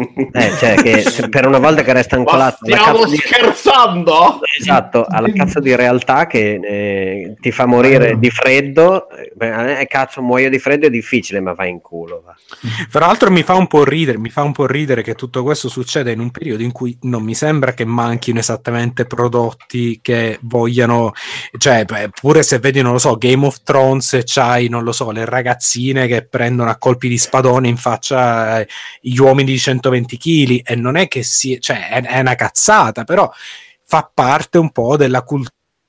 Non è che eh, manchino quel tipo di eh, prodotti, come si suol dire, empowering, cioè ne hai quanti ne vuoi se li vuoi cercare, non puoi andare lì a rompere i coglioni alla singola opera, poi magari dici, non lo so, puoi fare il discorso che è, Bravo, secondo te ce secondo me ne questo è un dovrebbe bel essere di punto. più di me. Secondo me questo è un bel punto. Cioè, c'ha senso che magari, capito, nella notte degli Oscar, se non viene premiato nessun attore di colore, qualcuno si lamenti, ma mo no, dico faccio un Esatto. esempio come tale, però della singola opera no. Ma Però quello- siamo a- scusami, la notte degli Oscar siamo alle quote rosa. Se quell'anno non c'è stato nessun Sì, nero che infatti. fosse meritato, Vabbè. cazzi. Cioè. mh, era un esempio, mi è venuto un esempio stupido, ok? Ok, Però, chiedo scusa, le- Beh, non mettere- Però no, no, mica tanto stupido. Cioè, romperebbero i coglioni su queste cose. Eh, No, chiaro, cioè, ma ma non è mica tanto stupido. E qui torno al punto che volevo dire prima, che viviamo nella società del- in cui il revisionismo, che era una cosa tra l'altro appartenente a livello storico, Alla destra, sempre sì. a una parte diciamo politica perché doveva revisionare la storia dei vincitori, ormai è da tutte le parti, cioè chiunque deve fare del sano revisionismo perché se no come direbbe il buon Mottura, non, non puoi rompere Io i la coglioni. definirei fa- fa- eccesso di attenzione. fa- culo, ma E tra l'altro ma che c'entra- cioè, ma que- sempre in quest'ottica qua c'è la roba di revisionismo di Ubisoft che ha coperto le statue dentro No, quello delle statue però è un problema diverso. L'abbiamo forse. No, è, no, la- forse è- non- è la stessa roba No, perché le statue loro lo fanno per il peggi. Il problema è se il peggi mi, mi blocca il gioco, non me lo fa vendere a tutti perché io No. ho le tette nelle statue. No, Vito, non è vero perché hanno, è hanno vero, aggiunto le donne nei, nei vasi greci dove c'erano solo gli uomini, scrivendo che le lezioni di filosofia che erano riservate nell'antichità esclusivamente agli uomini, con le donne sono Quello, quello delle donne è Vaffanculo. Quello delle donne però è un altro discorso. Quello delle No, tette è lo ne faccio un altro. discorso perché No, alla quello fine- delle donne è chiaramente sbagliato. Quello delle, delle tette, secondo me, se, se il peggio te lo blocca, ci sta. Sì, infatti, magari hanno meno No, margini cioè, di manovra. Su, su Eh, peggi comunque sia, rendiamoci pure conto che Guitar Hero, che tu hai la chitarra in mano, c'ha peggi 16 perché per le parolacce dai, C'era le canzoni. vabbè, sì. Vabbè, è chiaro, ma secondo Però me però scusate- non puoi neanche dare colpa a Ubisoft da se copre che- le, le tette delle statue. Se, se, se No, vabbè, ci stiamo, ci stiamo allargando, stiamo allargando un po', I però secondo me io vi- una filosofessa ce l'avevano, eh? era Ipatia filosofessa. filosofessa. Oh, filosofessa mi piace molto. d'Egitto, c'è anche un bel film. Pi- piace sul- anche molto a Ferruccio che sa che cos'è la fessa in Sicilia. Io l'ho film, si chiamava... Cazzo. Si chiama Ipatia, penso, mi pare. No, no, il film. Però, però scusate, scusate, io vi io osservazione, voi provate a pensare a un gioco o un film o quello che vi pare, una serie tv ambientato tipo, non lo so, nel 1800, una cosa del genere, in cui chiedetevi se sia possibile oggi fare un film o un gioco, quello che vi pare, ambientato nel passato abbastanza remoto, in cui non ci sia un personaggio femminile che è ribelle. Pensate a questa cosa, pensate a un film ambientato nel 1800, nel 1700, nell'anno 1000, in cui non c'è una, una, figura femminile che non è ribelle e vuole fare quello che fanno gli uomini contro le costrizioni del tempo. Se vi rendete conto che è impossibile per una cosa prodotta oggi che non sia così, chiedetevi se sia normale o meno e, e pensate alla cosa, al discorso del revisionismo che faceva poco fa eh, Simone. Va bene, eh, Vito, il film si chiama Agora. Agora, eh, ok, io non passerei, è neanche troppo bello. Però lei è una figa assurda. Passerei a qualcos'altro perché abbiamo tante, ta- ancora molte cose da... Di cui parlare, ti aiuto io. E dai, Michele, Punch Club? Allora, eh, Punch Club è un um, piccolo gioco con Android, ma in realtà eh, c'è su, io penso, qualsiasi piattaforma perché dovrebbero portarlo o averlo già portato su Switch, c'è per PC, su Steam, c'è per iOS, insomma, lo potete giocare dove volete. E è un giochino in portabilità di eh, Lazy Bear Games.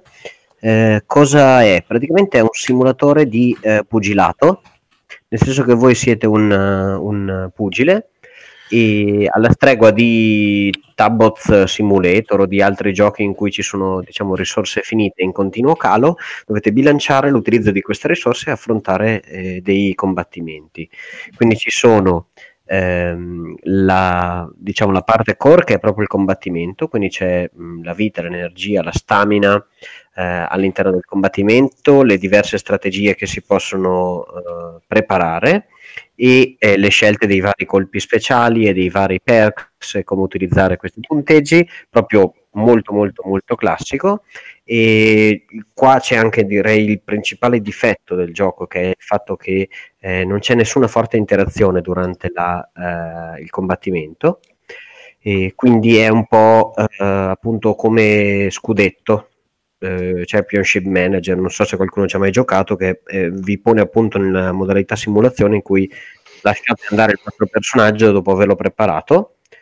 E, ehm, ci sono poi tutta una parte di training che potete fare eh, in casa vostra, poi piano piano in palestra, poi alla fine potrete farlo in, uh, in prigione e in diversi altri posti. Eh, c'è la possibilità appunto di controbilanciare le spese che voi avete con il vostro training eh, lavorando e sempre cercando di bilanciare l'energia e il tempo che passate eh, all'interno delle attività eh, della giornata.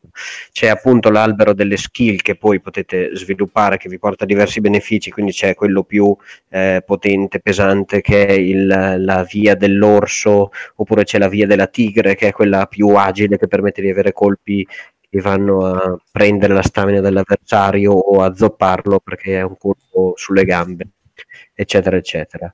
Eh, la sensazione del gioco è quella di, eh, non mi ricordo se era Another Code, un gioco di eh, DS o per Wii, dove le stats sono continuamente in decrescita per il tempo e per le attività che fate. Quindi è un continuo e raffinatissimo bilanciamento tra eh, l'uso della eh, del vostro tempo per andare a prendere eh, qualche soldo di più, allenamento e quindi c'è una fortissima importanza di quello che si chiama build, cioè le, eh, i colpi speciali che scegliete di approfondire e di rendere eh, devastanti.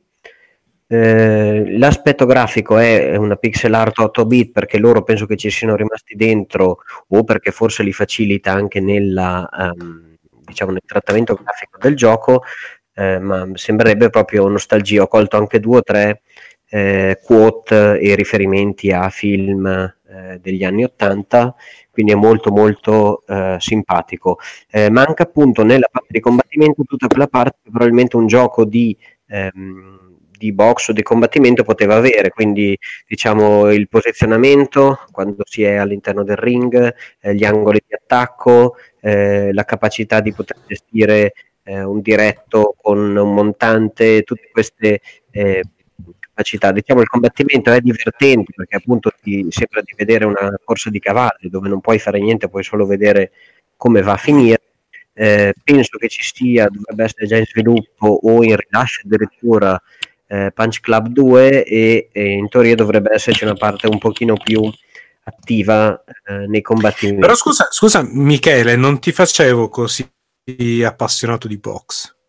Eh, io ho fatto un pochino di periodo in cui facevo eh, arti marziali e insomma è sempre molto diciamo bello Come, tu- come tutti gli ingegneri, come tutti gli ingegneri, Però, eh, perdonami, la box secondo me c'entra un po' di sfuggita in questo giochino, c'entra più la meccanica, quella della gestione delle risorse, dei tempi, va giocata anche in un modo un po' tossico se non ricordo No, male. è che, però, è che però i, i- termini utilizzati, insomma, mi suonano familiari perché a me piace abbastanza la box, però, insomma, Sì, è diciamo, interessante. diciamo Lucio, che robe, di, robe come Fight Night io sto patendo come la merda. Fight È un Night po' è Prendere Eh, pugni in faccia però non conta come essere appassionato di box, Ferruccio. Ma io solo in tv, guarda, io la violenza la aborro, però... No, insomma, io amo il gesto tecnico di sta gente Esatto. che in mezzo Night, tra a... l'altro, amico Michele, di cui non si sente più parlare nella Eh, ti volevo dire no, purtroppo. che erano anni e sono anni ormai che penso che EA ci abbia dato a mucchio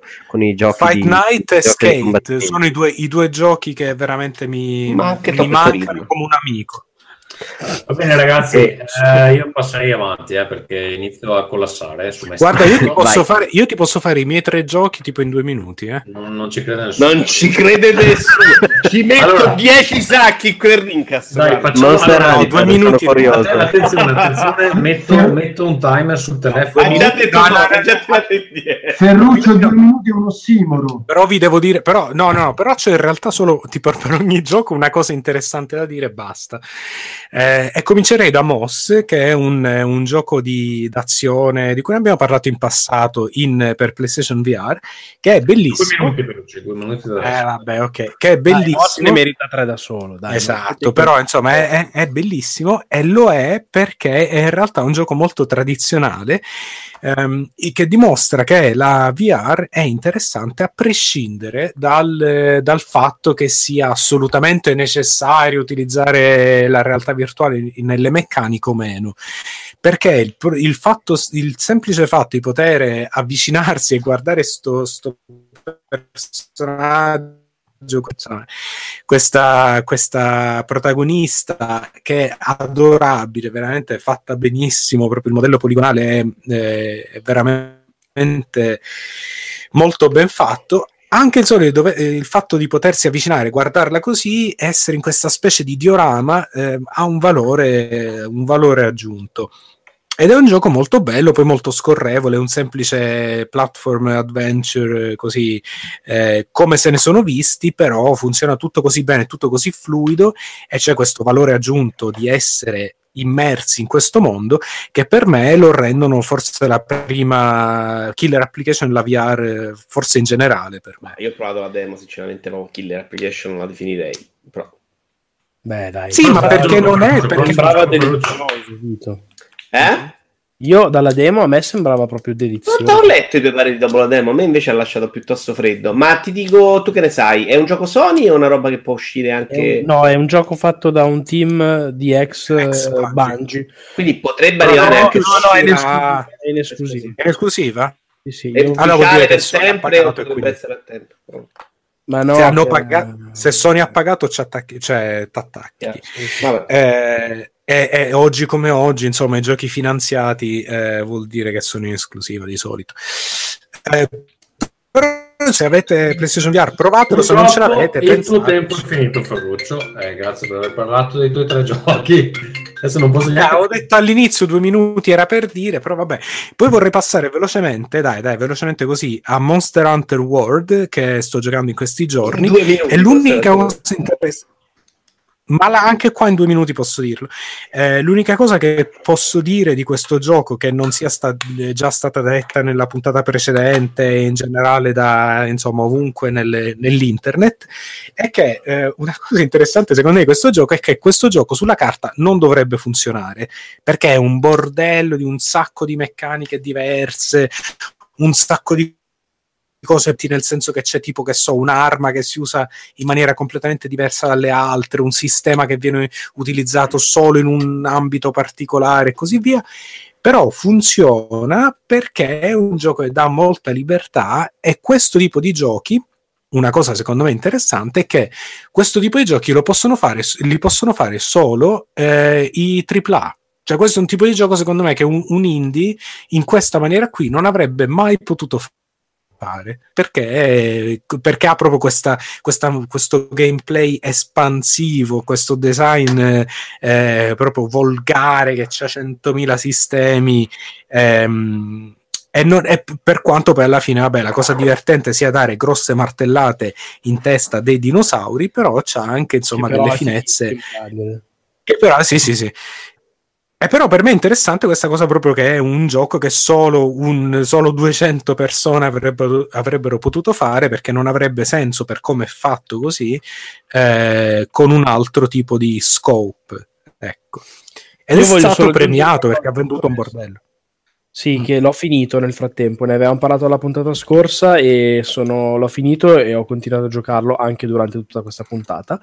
E secondo me è veramente proprio un gioco della Madonna, cioè dalle parti sicuramente del, del mio Game of the Year dell'anno prossimo, è il primo Monster Hunter che giocavo in una maniera così seria e boh, mi ha assolutamente rapito. Io quello che dico magari non sono totalmente d'accordo con quello che dicevi tu, ma in, cioè, in parte sì. Quello che a me stupisce più di tutto è, è, che non capisco come faccia a funzionare così bene. Nel senso che sulla eh, carta non dovrebbe. Sì, esatto. Sulla carta non dovrebbe, dovrebbe anche essere molto più un rompimento di coglioni di quello che è, perché tutto sommato è una roba abbastanza ripetitiva. Eppure sono a tipo 80 ore e mi sto divertendo come un pazzo. Cioè, io 80 ore nella mia vita con dei videogiochi le avrò fatte 5-6 volte, ecco, più o meno. E tra l'altro, so- a sorpresa, e poi ho finito, lo sto giocando e l'ho giocato quasi tutto da solo. E anche lì è sorprendentissima la cosa, visto che immaginavo fosse un gioco pesantemente incentrato sul multiplayer, cosa che peraltro comunque è, ma funziona molto molto bene anche da solo, magari entrando nelle partite degli altri, eccetera, eccetera. Boh, eh, decisamente una sorpresa, almeno per quanto mi riguarda, e sono contento che abbia stravenduto come sta facendo. Anche per me. Anche per Va me. bene, Vito... E poi scusate, finisco con, se volete, finisco con Nier Automata, che ho giocato e ho finito, ho visto il finale, ho finito cinque volte.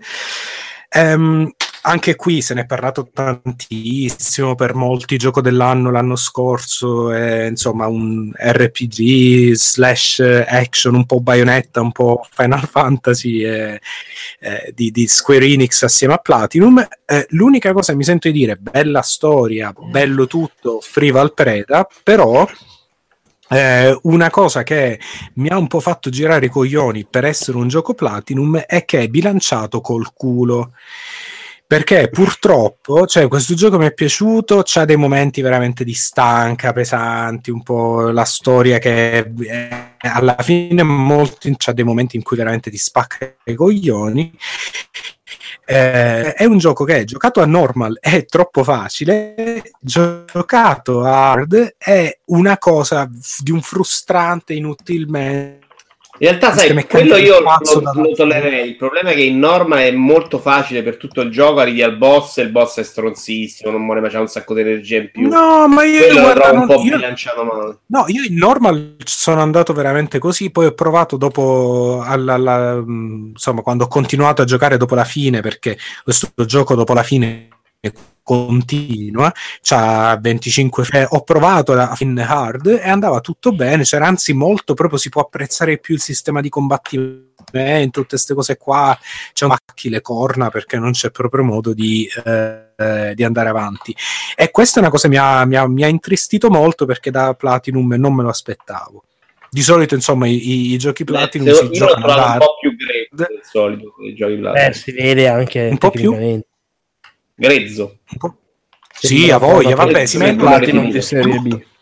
Allora, è molto ambizioso, è molto ambizioso, prova a fare cose molto interessanti, poi vabbè, il budget è quello che è, però, però alla fine è positivo, bel gioco.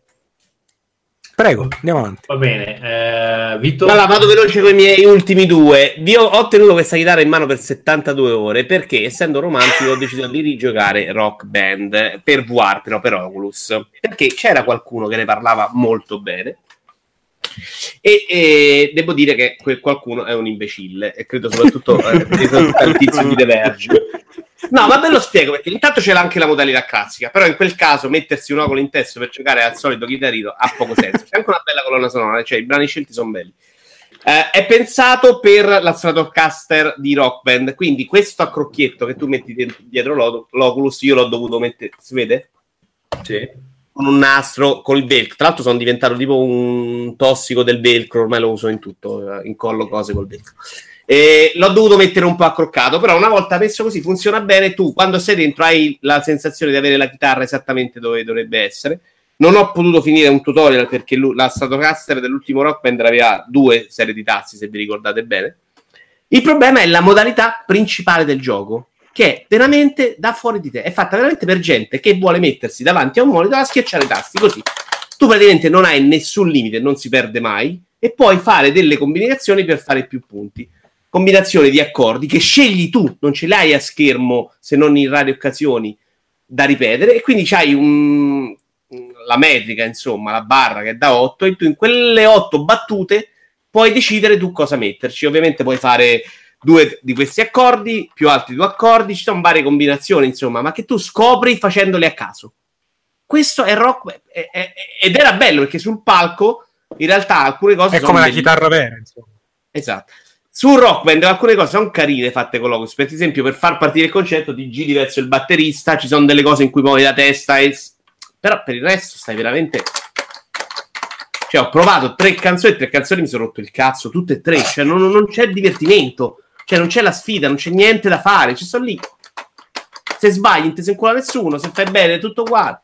Cioè, veramente è una roba imbarazzante.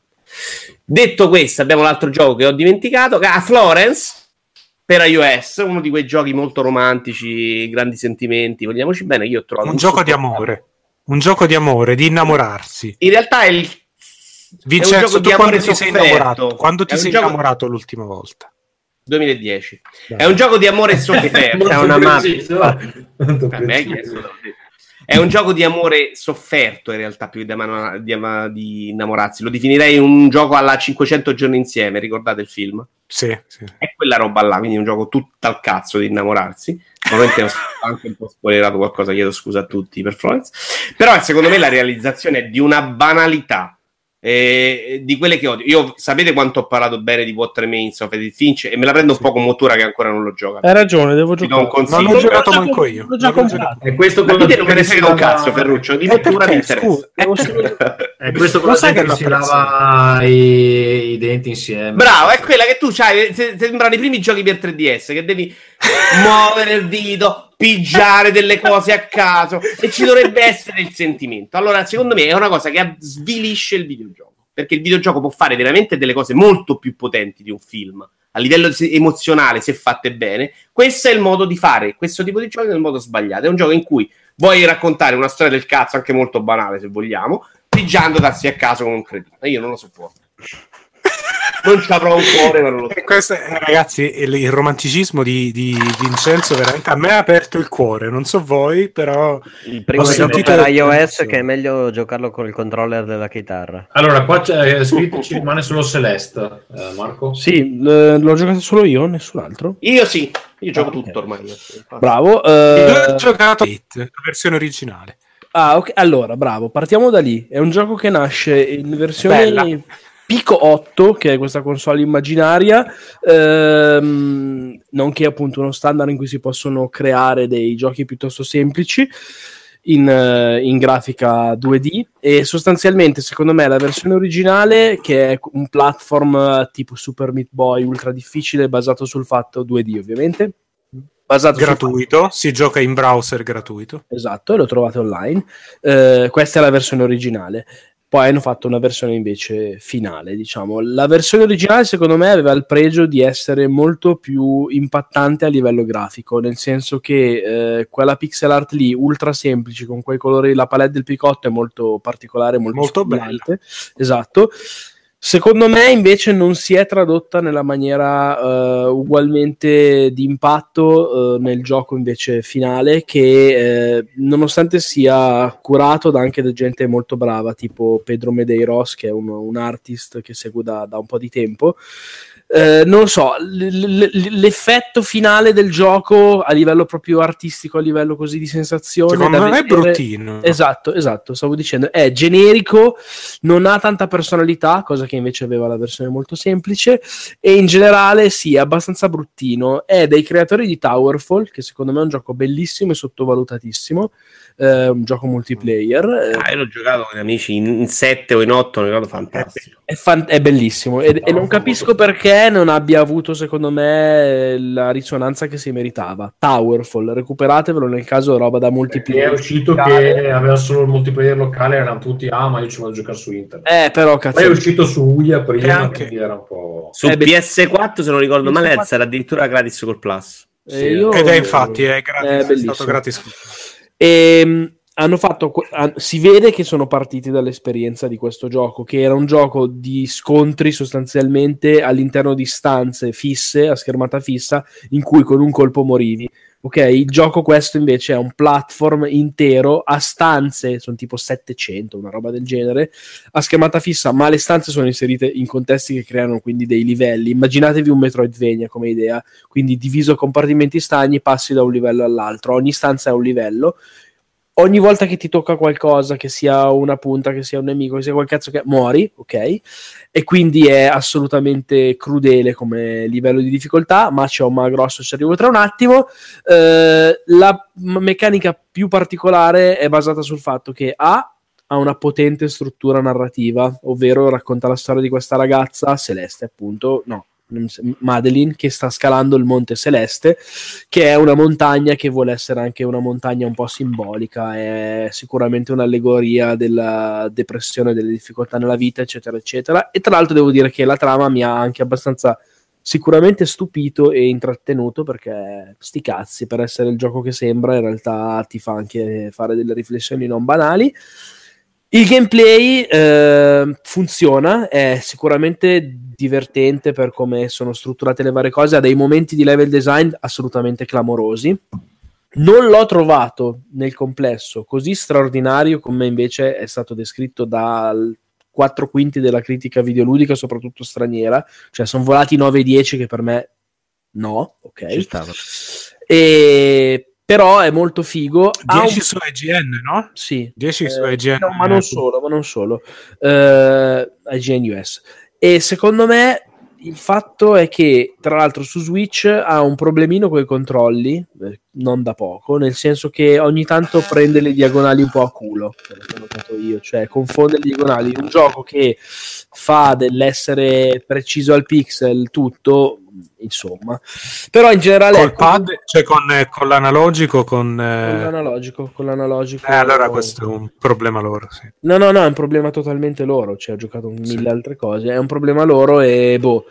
E in- cioè, mi è piaciuto e mi è piaciuto anche molto. Non l'ho trovato questa cosa epocale, però è comunque, secondo me, un gioco bellissimo che, diciamo, a tratti bellissimo, direi così. In linea di massima è un, un bel gioco che a tratti diventa anche bellissimo. Non so, Vito, cosa ne, ne pensi. Ah, io ho giocato tre livelli in realtà. Ah no, un- scusa, ultima cosa sulla difficoltà, perché è difficilissimo, ma hanno inserito un sistema di difficoltà, eh, la definirei adattiva, ovvero tu puoi scegliere di modificare alcuni parametri in, in tempo reale, esempio, puoi fare che ti possono toccare più di una volta, oppure eh, hai la barra della stamina perché la ragazzina salta in giro e si aggrappa agli oggetti, ma può rimanere aggrappata solo per qualche secondo, ok, puoi prolungare questi secondi in cui sta aggrappata. Piuttosto che puoi rallentare la velocità del gioco, cioè di, pro, di 10 in 10%, quindi questo nemico si muove in maniera troppo veloce, ok, lo abbasso così impara a farlo e sti cazzi, se vuoi lo fai così, se no lo fai cos'ha. Per invece i malati della difficoltà ci sono da prendere un tot di collezionabili extra, sempre messi in posizioni bastarde, che se li prendi è abbastanza gasante, e poi delle B-side che addirittura diventano C-side dei livelli ad un livello di difficoltà totalmente fuori dalla norma. Che era un Sì, po' come succedeva in Super Meat Boy poi.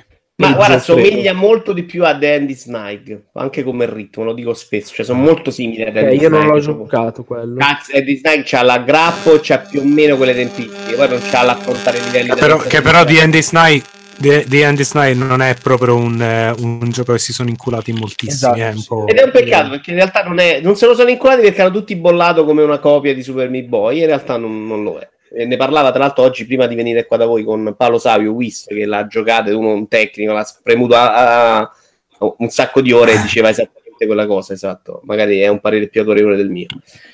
Eh, no, mi è piaciuto, io sono a tre livelli, me lo giocherò con molta calma, però è molto bello secondo me il level design della singola schermata, mi ci sto divertendo molto perché tu la guardi, cerchi di capire come farla, con calma, poi te lo fai nel modo in cui pensi di averlo fatto e a me questa cosa un po' del ritmo molto più rilassato del Super Meat Boy, è una roba in velocità, devi invece anche avere dei riflessi che qua secondo me sono chiesti meno. Il Eh. problema è che con la levetta di Switch ho un po' patito. Cioè, mi dà, mi, dà, mi, mi dà degli errori in più perché secondo me non è abbastanza precisa. Secondo me eh, non è precisa no la levetta, non è precisa l'interpretazione degli input di Sì, infatti, infatti non è una questione di levetta, è una questione che le diagonali, le diagonali le scegli tu. ne- Però eh, sai che io ho avuto lo stesso problema con Dandara, comincio a pensare che non sia un problema solo. No, ma guarda, no, no, ma guarda, Vito, quello che ti dà la levetta dal punto di vista della programmazione ti dà eh, l'asse X e l'asse Y. Poi sei tu, tu che decidi cosa è una La diagonale. tolleranza, quindi diciamo. Ok. Stai ai programmatori. Poi. Eh sì, è possibile. Comunque bene. direi che siamo, siamo alla fine. Allora, ci sarebbe la rubrica. Siamo alla fine, eh, Tommaso. Uno vale uno. Ci sarebbe la rubrica uno vale Ah, uno. giusto. Ma io la salterei. Che- che scusa- Io la salterei perché. Però scusa- eh, ho qualche difficoltà stasera. Va bene. Sì, ma anche, anche come, anche in quanto a proprio ehm, satira politica, decidiamo di non vo- voler dare fastidio a quello che è praticamente ormai il governo. Eh, ci scusiamo con gli amici eh, 5 Stelle e chiudiamo qua. il- E tra l'altro, Ferruccio, 5 mani, che secondo me. Eh, stai Coincidenza? scappando. Eh, Io non coincidenza, io non credo. Eh, tu fai dei rumori elettrici come di scili chimici in questo momento mentre parli. Mentre parli. Come E se stessi perché. votando online. Ste- come se stessi votando online, esatto. Ma tu credi che il PD non mi paghi? È il wiretap del PD Sì. che, che Vabbè, eh, c'è questo silenzio così un po' imbarazzante. Basta, esatto. Allora, amici, io vi ringrazio. La prossima puntata di Rincast dovrebbe arrivare eh, un po' prima di, insomma, non passerà un altro mese, spero, un altro mese e mezzo. Ehm, niente, e quindi la rubrica 1 vale 1 ce la teniamo per la prossima volta. E grazie a tutti per aver partecipato. E buon Natale, buona Pasqua, anzi, buona Pasqua perché effettivamente fra poco sarà Pasqua e sicuramente non faremo un episodio prima di Pasqua. E... Una santa Pasqua a voi, eh, ai vostri cari. e al nuovo presidente del consiglio Eh. Matteo Salvini, no, mamma mia. Cazzi vostri, ragazzi, cazzi vostri. Ciao. Va bene, ciao a tutti. Ciao. ciao. ciao. Ciao.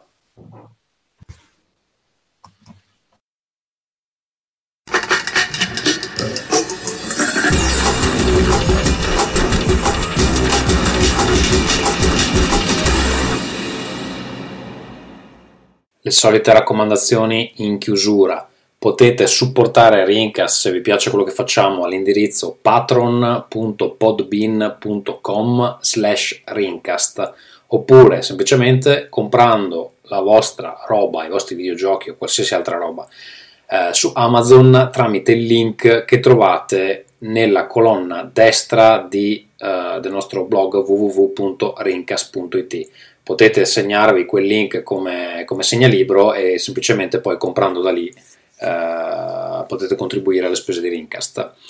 Um, su Discord trovate la community di Rincast se volete giocare con altri ascoltatori a discord.io slash Rincast.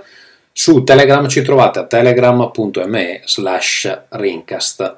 Eh, tutti questi link dovrebbero esserci sia nella descrizione dell'episodio che state ascoltando, sia anche nella bio del, del nostro profilo Twitter, che ricordo www.twitter.com slash rincast. Se volete inviarci delle email lo potete fare a rincast.gmail.com, il nostro blog nuovamente www.rincast.it, insomma su Facebook, iTunes, eh, cercate Rincast, ci trovate. Uh, Rincast è uh, supportato da PodCleaner, il software che sta sviluppando il nostro ascoltatore Alex Raccuglia. Se volete saperne di più, potete uh, dare un'occhiata all'indirizzo www.podcleaner.com. Uh, I problemi audio di questa puntata sono più che altro colpa mia perché invece di utilizzare il uh, cavo Ethernet ho utilizzato il wifi c'è sempre qualche cazzo quando soprattutto con Ferruccio maledetta Svezia va bene io vi saluto alla prossima ciao Ringcast